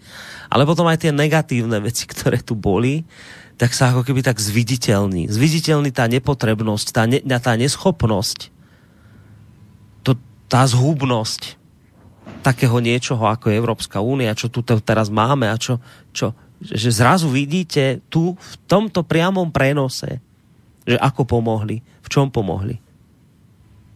To ani, akoby ani nie že otázka, že sa vás niečo pýtam, ale ako také zamyslenie nad tým, že ako to teraz podľa mňa neuveriteľne vidieť. No viete, že to je čím bude tá skúsenosť dramatickejšia, tým zretelnejšie to je. Čiže hmm. keby ste išli do, do Talianska, teraz rozprávali, že, že či, sa, či mali sa zatvoriť hranice, alebo nemali. Že, že teda toto, čo ste porozprávali v Taliansku, tak teraz by to ani nikto neriešil a im potom zostane tá trauma to si tí ľudia, tá, tá generácia si tu už zapamätá od, od malých detí až po všetkých tých, až po tých starých. Už to mori, keď vám proste jednoducho ide o život, tak si to zapamätáte. Mm. A pre mňa je to irrelevantné. Ako dôležité je, že to ešte dlho potrvá, aby sa aby vymytili tieto štáty z nás a národy. No, to by museli tú reč jednoducho dať preč. No, všetkých nás tu premiešať a, tak podobne. Samozrejme, keď príde k tej, k tej kríze, tak sa ukáže to aj v tej rodine, v tom národe, krajine.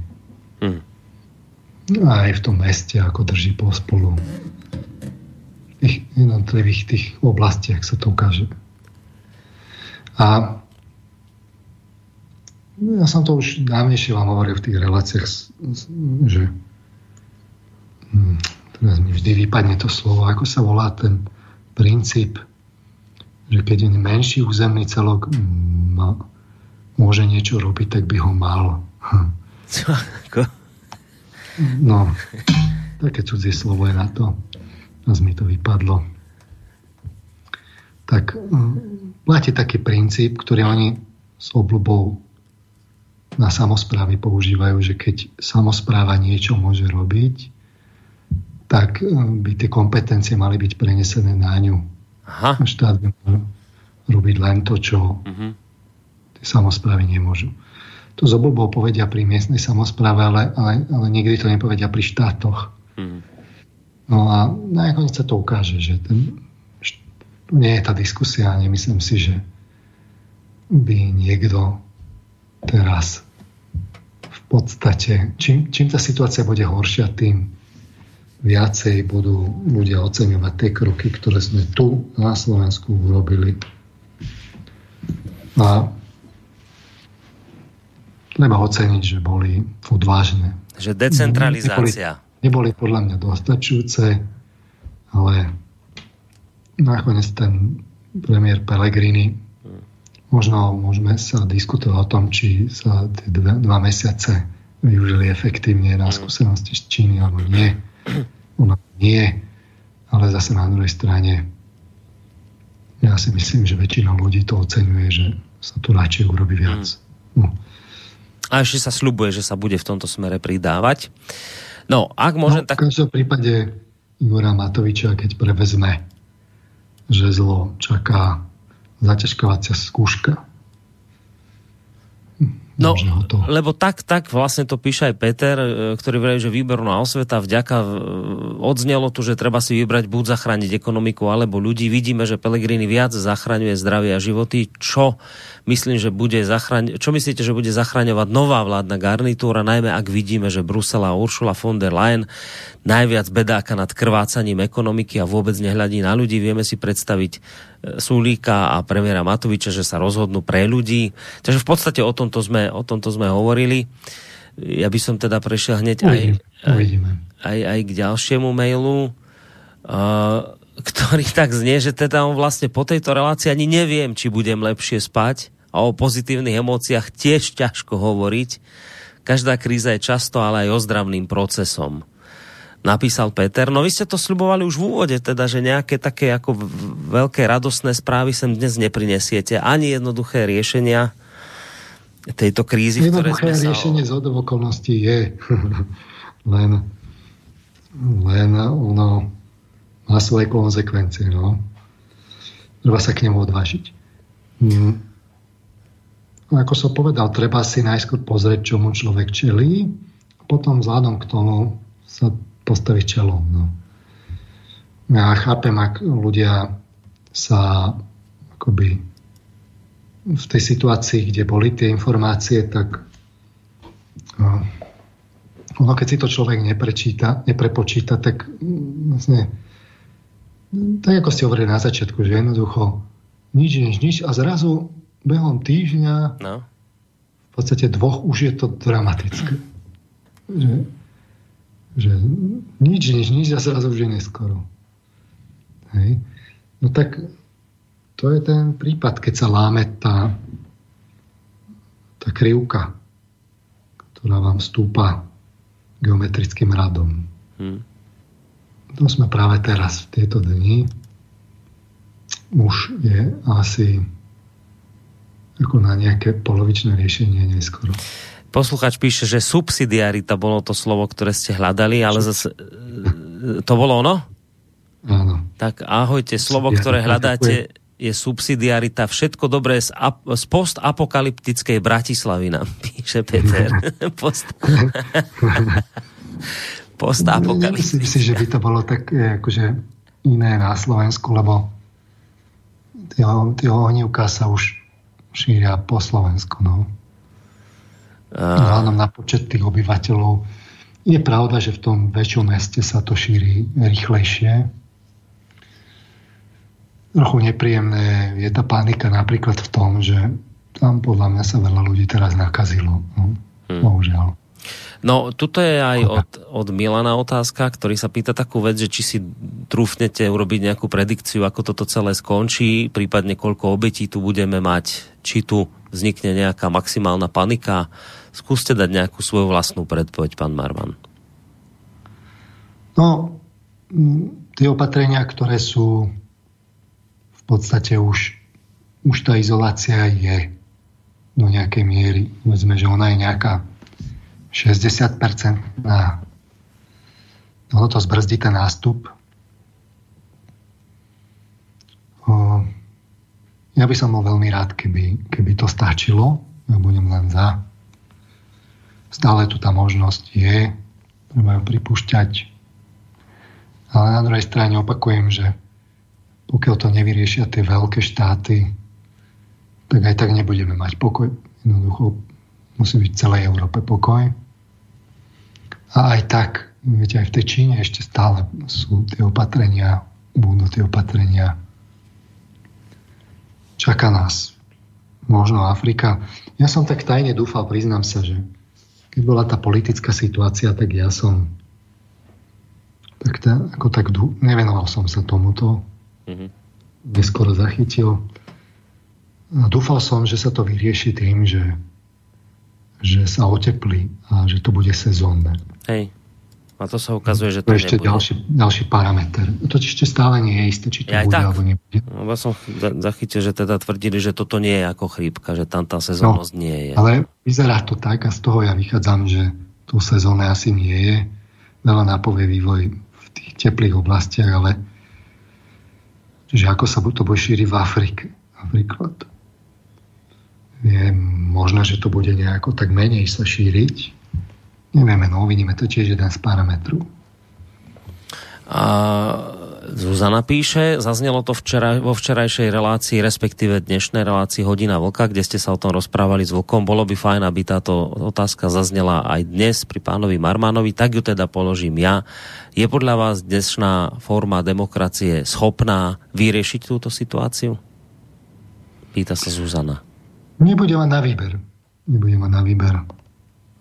Taliansku to je len otázka, aby ste videli, že zomierajú ľudia.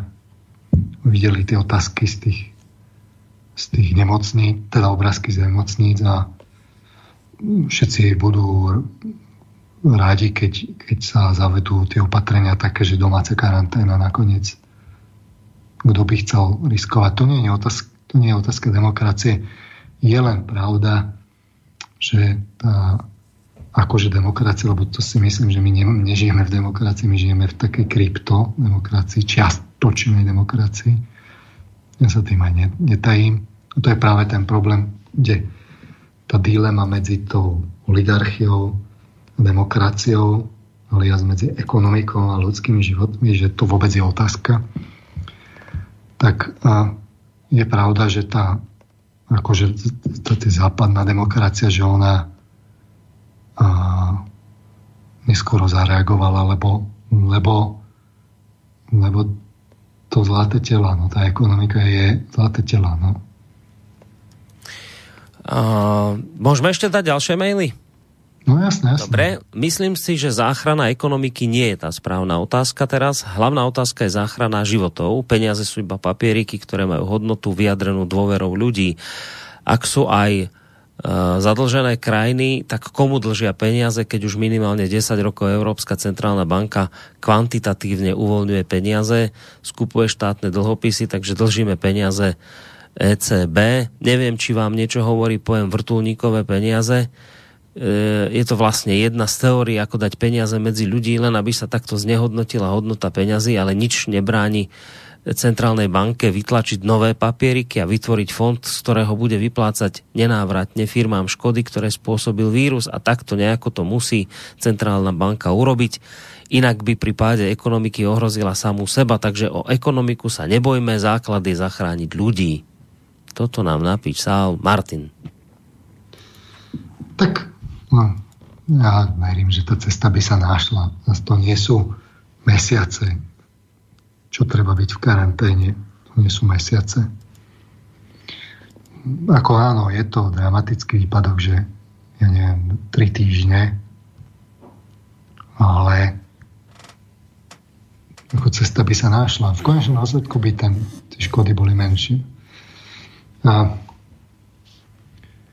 je to vlastne také smutné, nie? Keď, že tí Číňania nedemokratickí, totalitní, mm.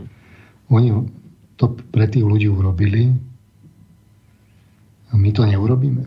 Hm. A ešte tí zlí Číňania totalitní pomáhajú nám. Teraz my tí, čo, čo, čo tak dbáme na ľudskú dôstojnosť, hm. ľudské práva. No nie, nie je to ľudské právo, že zabezpečiť, aby tá spoločnosť nešírila nákazu. Nepatrí to k právam. Mm. A to, to, to, to máte tú otázku, že môžete mať práva, koľko chcete, vždy sa tie práva navzájom dobiť. Či už je to sloboda prejavov versus uverovanie informácií a tak ďalej, propaganda. Lebo v tomto prípade máte že neohrozíte teda tých ľudí a obmedzíte pohyb. Ďalší. Ale to stačí vidieť tých ľudí zomierať na tých, na, v tých nemocniciach. Si to ľudia ujasní, ako to je. Hmm. Ďalej tu máme mail od Petra. Keď sa hovorí o zastavení ekonomiky, je absolútne dôležité, aby tak spravili všetky štáty naraz, minimálne v Európe, lebo nemá zmysel, aby sa u nás všetci vyliečili, keď potom znova otvoríme hranice a ľudia sa začnú e, nakazovať opäť. To je vlastne to, čo ste hovorili aj v súvislosti s tou Čínou, že s týmto má teraz aktuálne problém. A týka sa to aj potravinové... A to je ten lepší problém. Ja by som ho celkom bral tento problém. A horší problém je ktorý? teraz, keď máme tie hranice zatvorené, v čom je teda ten rozdiel, keď sa už nikto nepríde? Do opatrenia už máme. Ale opakujem, ja by som tento problém, čo majú činenia, bral všetkými desiatimi. Mm-hmm. Radšej, že byť už v tejto chvíli v tej polohe, kde sú oni, ako, ako sme my teraz tu. No. no čiže odpoveď je jednoduchá, že opäť to nie je reálny argument v skutočnosti proti. No. Lebo samozrejme museli by sme čakať a, a mať tie hranice už zatvorené, ale rozhodne je to lepší, lepší problém než mať to vo vnútri. Ja som sa chcel ešte spýtať, e, a potom som na to zabudol, keď ste spomínali, že ono sa toto tak vždy nejako po tých 100 rokoch opakuje. Hovoríte, že španielská chrípka takto zhruba presne 100 rokov dozadu a my sme to asi tak hľadali, tak vždy tak nejak 100 rokov dozadu sa niečo podobné udeje. To si čím vysvetľujete, že to je tak, to je náhoda, že je to po 100 rokoch, či čo? Ako toto je možné, že sa nám tu takáto periodicita opakuje? Mm Neviem, čím to je. A to nemusí byť, že po 100 rokoch presne, ale raz za 100 rokov. No. no. Ja som to v princípe čakal už, už um, pri tej predchádzajúcej, pred tými 8 rokmi či 9 vlastne pri prasacej chrypke. Mm-hmm. No, tá vtáčia máte ako... A to by som rozoberal nejaké spirituálne súvislosti a to, to nechcem do tejto relácie. No, skrátka, dobre, toto je, vyzerá byť od netopierov, aj keď videl som reálnu štúdiu hm, z impaktovaného časopisu na recenznom konaní, že sa hovorilo o príbuznosti toho kašielskeletónu s HIV vírom. Hm, tak sa tam tak pozastavovali tie veci, že ako to nedáva logiku, ale že to teda vy, vyžaduje ako ďalší výskum, že uvidíme, k čomu sa dopatráme. Ale tak predpokladajme, že to je z tých, z tých netopierov, tak to je taký vážnejší problém, než, než, než prása, no. Pri tom prenose z rôznych teda dôvodov. Ono, viete, že aj keď sa s týmto vysporiadame, ja dúfam, že sa teda vysporiadame radšej v kratšom čase, tak mali ste SARS, mali ste MERS, ono tieto plejagy, oni neskončia, budú prichádzať stále. Tá Ázia možno zareagovala lepšie práve kvôli tým skúsenostiam s tými predchádzajúcimi tými v úzovkách menšími pliagami, Čiže oni boli tak viac vycvičení. My v Európe sme to tu v princípe neriešili. Pre nás je to po dlhom čase nové, tak sme tu takí laxnejší. No, tak mm, už nebudeme. Už nebudeme. Závisí od tej miery toho utrpenia, ktoré si absolvujeme a strát. Dušan z Bratislavy píše, ak nám ostatné štáty nechcú dať rúška, lebo ich potrebujú pre svojich občanov, ako to bude s jedlom? Keďže si ho dopestujeme sotva 50%. Chcelo by no poro- je otázka celá sebestačnosti a tej naivnej globalizácie, čo som hovoril. To no, sú seriózne otázky. No a myslíte, tak to skúsim ja takú podotázku dať, že myslíte, že teraz ako ľudstvo pretriezvie z tej, z tej globalizácie, že toto bude taká rana, že jednoducho sa s týmto experimentom skončí, alebo sa teda do významnej miery nejakým spôsobom eh, bude modifikovať tá, tá predstava globalizácie, v akej sme žili doteraz. Že bude to dostatočná poučka pre globalistov, toto, čo sa teraz udialo? Ona, tá globalizácia dostáva jeden úder za druhým. Konec koncov Donald Trump s tým heslom America First a vôbec tými všetkými tými slami a, a tak ďalej obchodnými vojnami, to už v skutočnosti vo veľkom tú globalizáciu potápa. Toto je jedna z rán, závisí od toho, ako si to tí ľudia pretrpia, koľko si odtrpia. V každom prípade bude to taká jedna z tých z tých akoby argumentov, ktorý bude v tých diskusiách, ak budú pokračovať, no, oni sa časom budú pokračovať, lebo však je to financované, tak uh, bude sa to pretriasať v tých diskusiách a toto budú tie uvádzané argumenty, že tak tu vidíte, tu vidíte, no. Mm. no. Aj rodina, aj štát, aj národ to, Nemcom to nezabudnú. Mm-hmm. Viete, že, že teda lebo jedna vec je, či nám Nemci dodajú alebo nedajú, ale to, to, to malo len cez nich transportovať sa. Čo tam chcú špekulovať? Jednoducho, buď teda to platí, alebo to zadržiavajú. Už to, že to zadržiavajú, je už stačí. stačí. No, tuto teraz taký, ešte dva maily dám a skončíme. Uh, taký milý mailík od Zuzany Kratučky, že no, pán Marman, ale ako pekne sme sa zjednotili, čo myslíte? Tak asi to myslí tak ten mail, že ja som to aj spomínal v tej hodine vlka, že my sme tu hľadali recepty, viete, dlhé e, mesiace, sme tu lamentovali nad tým, že však aká je tá spoločnosť rozhádaná a teraz tie názorové zákopy a ako sa to vlastne celé prehlbuje. A teraz všetci politici nám tu rozprávali, že chcú byť akoby politici pre všetkých občanov a nejak sa to nedarilo a tie zákopy sa fú len prehlbovali a teraz máme taký pocit, že fakt, keď sa na to pozriete, tak zrazu je to také malicherné. Ten Matovič teraz si skladá vládu, ani to viac menej nikoho nezaujíma. Je to taká ako, že treťotriedna záležitosť nejaká vzadu úplne, tak, tak Zuzana píše, že, no, že pozrite, že ako sme sa krásne teraz zjednotili na takejto veci. Len problém je, že sme sa nezjednotili sami. Že nás zjednotilo hrozba vonkajšia, v tomto prípade vírus. Uvidíme, no, uvidíme. No dobrá, existuje v dejinách ľudstva in, iný, iný príklad, keď e, sa ľudstvo zjednocovalo inak ako za nejakej vonkajšej hrozby? Nie to vždy takto? Tak sú príklady. No, môže, sa, môže sa zjednocovať zvnútra cez, cez morálne hodnoty. V podstate ono sa to zväčša dialo a keď, keď prišli nejakí tí náboženskí základatelia, vznikalo nejaké náboženstvo svetové, tak vtedy sa to tak dialo, že to bolo zvnútra. Ale máte buď teda tú vonkajšiu rozbu, čo je tá pasívna časť jednotenia, ona keď potom pominie, tak sa to rozpadá postupne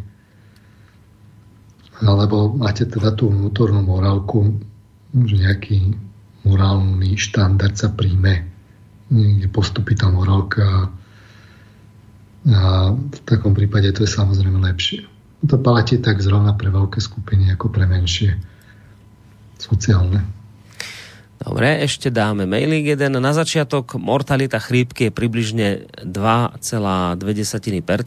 Pri COVID-19 sa globálne odhaduje na 3,4, v Číne je 2,3, takže mŕtvych u nás bude podľa mňa približne rovnako ako pri chrípke. Uh, trošku konšpirácie, ktorú som ešte nepočul. Zrejme sa blížila kríza, aspoň sa o tom rozprávalo a niektoré podniky začali väčšie prepúšťanie a ak by prepukla naplno, bolo by to ťažké vysvetliť, prečo vznikla, kto za ňu môže a ľudia by boli asi dosť nazlostení. Takto sa kríza urýchli alebo urýchlila a je možné všetko zhodiť na koronavírus. Samozrejme politické špičky západné prídu s najlepším riešením, ale bude asi potrebné vytvoriť väčšiu diktatúru, teda totalitu.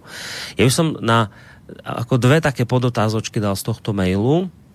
Jedna je tá, že Isté, samozrejme, vždy, keď sa niečo takéto deje a udeje, tak vzniknú aj rôzne akoby názory, že ako sa to celé mohlo udiať inak, ako je nám to bežne prezentované. Tak tá prvá otázka je, že do akej miery vy ste e, schopní a ochotní uznať možno aj iné scenáre, než aké sa nám teda prezentujú, v zmysle, že to malo vzniknúť niekde vo Wuhane na nejakom e, zvieracom trhu, že či ste ochotní pripustiť teda aj nejaké iné scenáre, ktoré by povedzme pripúšťali možnosť, že to bolo nejako ako teda buď zámerne alebo nechtiac niekde z laboratória vypustené. Vieme, že tam vo Wuhane sa nachádza uh, také laboratórium, ktoré práve sa takýmto výskumom patogénov uh, zaoberalo. Uh, tak to je tá prvá otázka, tak skúste na tú nejak odpovedať, že, že, že čo si myslíte, že či teda ste ochotní taký nejaký iný scenár pripustiť tohto celého? Najskôr tej, tej, uh, tej mortalite, mŕtnosti.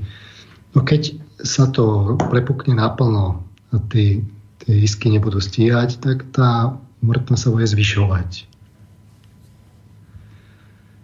Uh, keď to držíte pod kontrolou, že vy sa o tých, čo sú na tých ískach postaráte, že ich nie je veľa, tak sa to znižuje. No, keď máte aj tie komplikácie, že nemáte lieky, čiže tam sa to líši od, od tej chrípky štandardnej, hlavne tou mierou tých komplikácií, no tak keď nemáte lieky, lebo je príliš veľa tých prípadov v podstate vám kolabuje ten systém, tak vám zomrú ešte ďalší, čiže to percento sa zvyšuje. To je ten problém. No, Číňania tým, že to dostali pod kontrolu, ale aj tie čísla sú, no, sú rôzne, ale tým, že to dostali pod kontrolu, tak mohli akoby tú, tú mrtnosť znižiť toľko k tomu porovnaniu. Čiže to nie je jedno, či je alebo nie je to chrípka. Druhá vec, e, čo tam bola tá otázka ohľadom toho pôvodu, vždy je tu možnosť, že to niekto, akože to ušlo vypustenie do, že by to niekto vedome vypustil, tak keď by to niekto vedome vypúšťal a nemal tú protilátku, tak je to, to, to je čistý hazard. A vidíte, že ten svet globalizovaný už je to všade čiže keď tak, tak potom a potom vlastne, že to niekde uniklo, mm-hmm. lenže ja si myslím, že dnes už je to také, že už, už to už sa to vie doskúmať. Akoby možno nie na 100%, ale... Ja, že by sme zistili, hej, že to bolo nejak umelo vytvorené. Viete, že to už a jedna vec je, že možno by sa to nedalo dnes doskúmať, ale vy musíte rátať, že sa to v budúcnosti bude dať doskúmať. Mm-hmm. No, takže to už potom, tiež to nie je také jednoduché. Takže nemyslím si, že by toto niekto úmyselne a keď to, akože ak by to náhodou uniklo, tak to tiež ešte by mal niekto problém z toho, že to bude Hej. Problém. No, tak Dobre, však rozumiem. No a ešte jedna, tá, ešte jedna k tomu taká špekulatívna otázka, že sa mnohí ľudia stiažujú, že sa vlastne uťahujú šrouby, že to je to presne, čo povedal Pelegrini, že už máme teraz e, nejaké vážne opatrenia, reštriktívne, ale že budú sa ešte ďalej podľa všetkého e, akoby tie opatrenia ešte viacej prituhovať bude, ešte sa viacej budú uťahovať, lebo teda je ten cieľ zachrániť ľudí. Teraz niekto vraví, že no, ale že v skutočnosti je cieľ nás takto zviazať postupne a povedať, že sa to musí vlastne urobiť kvôli koronavírusu a potom vlastne napríklad sa povie, teraz už vymýšľam, že, neviem, že už sa to uzavrie len tak, že no aby sme napríklad pre, predišli podobným krízam, tak odteraz už napríklad peniaze klasické nebudú, už sa bude len kartou platiť. Hej. To je len taký jeden z príkladov, že, a potom ďalšie by ste mohli nájsť, že akoby tá kritika smeruje k tomu, že sa takýto, buď teda umelo vytvorí takýto problém, alebo teda nejako takto zásadne sa na taký nejaký vzniknutý problém zareaguje, spôsobom, že sa zrazu uvalia na ľudí také opatrenia, ktoré ich oberajú o dovtedajšiu slobodu, ktoré by inak ľudia nikdy nestrpeli a aby to odmietli a búrili sa, ale keď sa urobí takýto veľký nepriateľ, tak potom sa ľudia nebúria, alebo za účelom záchrany vlastných životov sú to ochotní strpieť. A potom, že vlastne ten systém to využije a niekto povie, že to mal naplánované, tak že jednoducho už to akoby ostane utiahnuté, že toto bol vlastne ten cieľ ľudí obrať o slobodu, ktorú doteraz mali. Či vám toto prí, príde veľmi akoby konšpiračno, špekulatívne, alebo či viete na tom nejaký aj diel možno niečoho reálneho nájsť. Však to je bežná vec, že tí politici hľadajú, hľadajú tie možnosti, kde môžu prijať také opatrenia, ktoré im, ktoré majú v tých plánoch. Čiže neviem, tie bezhotovostné karty, hm, teda platby, to, to viete, že to majú v plánoch, lebo uh, už tu máme záporné úroky. A v podstate, aby mohli byť úroky záporné hm, tak naplno, že by to platilo, tak vy potrebujete obmedziť, zrušiť hotovosť, lebo inak si všetci ľudia vyberú tú hotovosť domov, všetci, ale väčšina a zrazu máte po záporných úrokoch. Čiže to, že tie centrálne banky stratili manevrovací priestor tým, keď dajú nulové úroky, eh, jednoducho musia ísť do tých záporných úrokov a to tam je veľmi dôležité to, že ľudia majú hotovosť. Tak to si môžete byť istí, že oni budú hľadať tie možnosti, kde to využiť, že ako to zdôvodniť, aby to mohli zaviesť, aby tu hotovosť mohli zrušiť. Netreba hneď v zmysle akože vymýšľať, že tu niekto, nebo že akože kvôli tomu akože vyvinul koronavírus. To je nebežné, každý to tak robí. Prečo by toto malo byť výnimkou? Samozrejme niekto si bude chcieť na tom prihrieť polievku. No a už na... Uvidíme, kde všade. Naozaj posledný mail od Mira e, z PT. A, teda píše, že má problém s pripojením. No ono to zrejme aj súvisí s tým, že teraz je doma veľa ľudí a to sme aj včera spomínali, že mnohí sú na internete, čiže ten internet nie je teraz počas týchto karanténnych opatrení taký stabilný, lebo je na ňom veľa ľudí. Ale Miro píše, že teda padá mu internet, nemohol si túto reláciu zapnúť od začiatku a počúvať ju celú, tak chce pána Marmana, chcel by som pána Marmana poprosiť, či by mohol dvomi vetami zhrnúť, čo teda robiť v tomto kritickom stave. No, čiže no, my sme si hovorili o tom, že človek e, môže individuálne niečo robiť, okrem teda tých fyzických opatrení, ako je izolácia, hygiena, dezinfekcia, tieto, čo si prečíta z bežných správ. Sú tu aj ďalšie opatrenia, také jednoduché sú tie, také biologicky orientované, že veľa spať, dodržiavať rytmus dňa, striedmejšie jesť, a ľahšie jedla, nezaťažovať ten tráviaci systém, hýbať sa, chytať slnko. A potom sú tu ale také tie psychologické, mať teraz pozitívne emócie, pozitívne vzťahy, to znamená dať stopku stresu.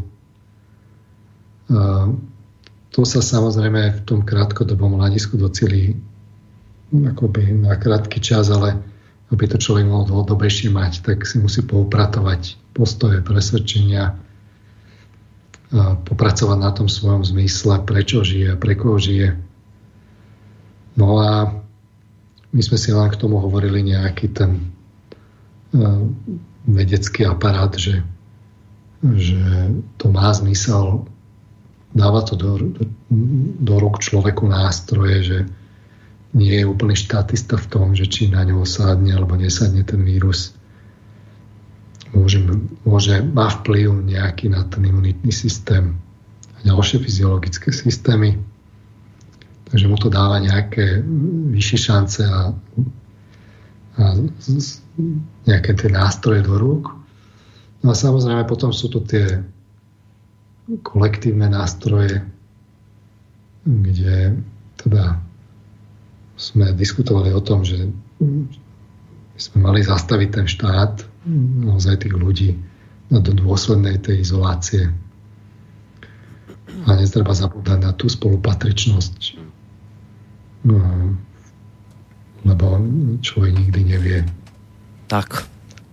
Kedy to bude potrebovať a tak by to malo byť nakoniec. My tu nie sme tí sami pre seba.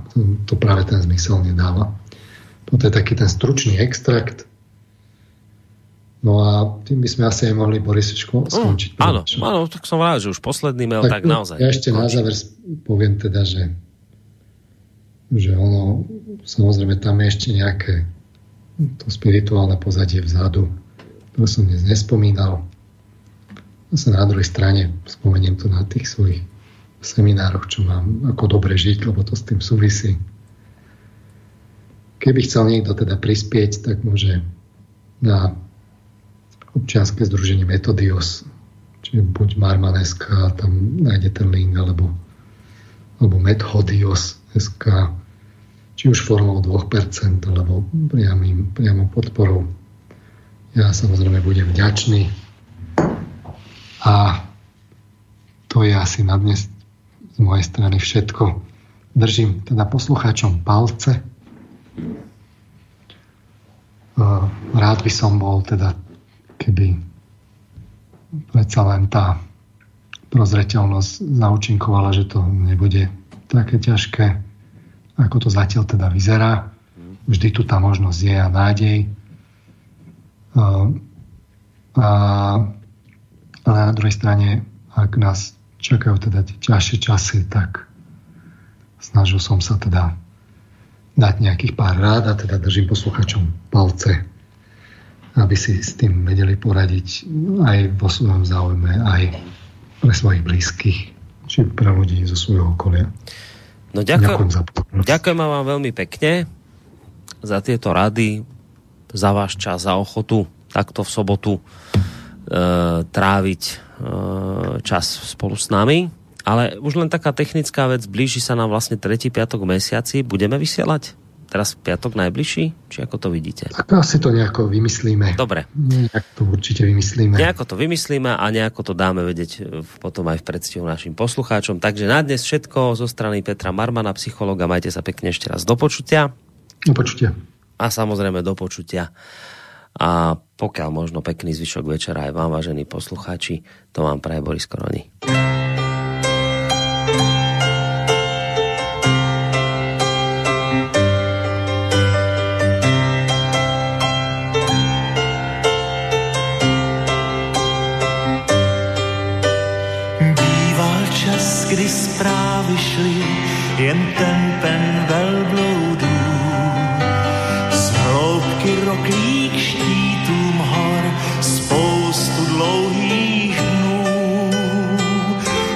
Proto vládla tíseň, kdo zemřel, kdo je zdráv. Svět se chvěl vyhlížel posly dobrých zpráv. Žádné zvěsti v rádiu, co dal a psal si den. Místo drátů podle cest šli písničkáři jen. Bylo tenkrát písní snad víc, než stébel traf. V řádce z nich byl i smích poslů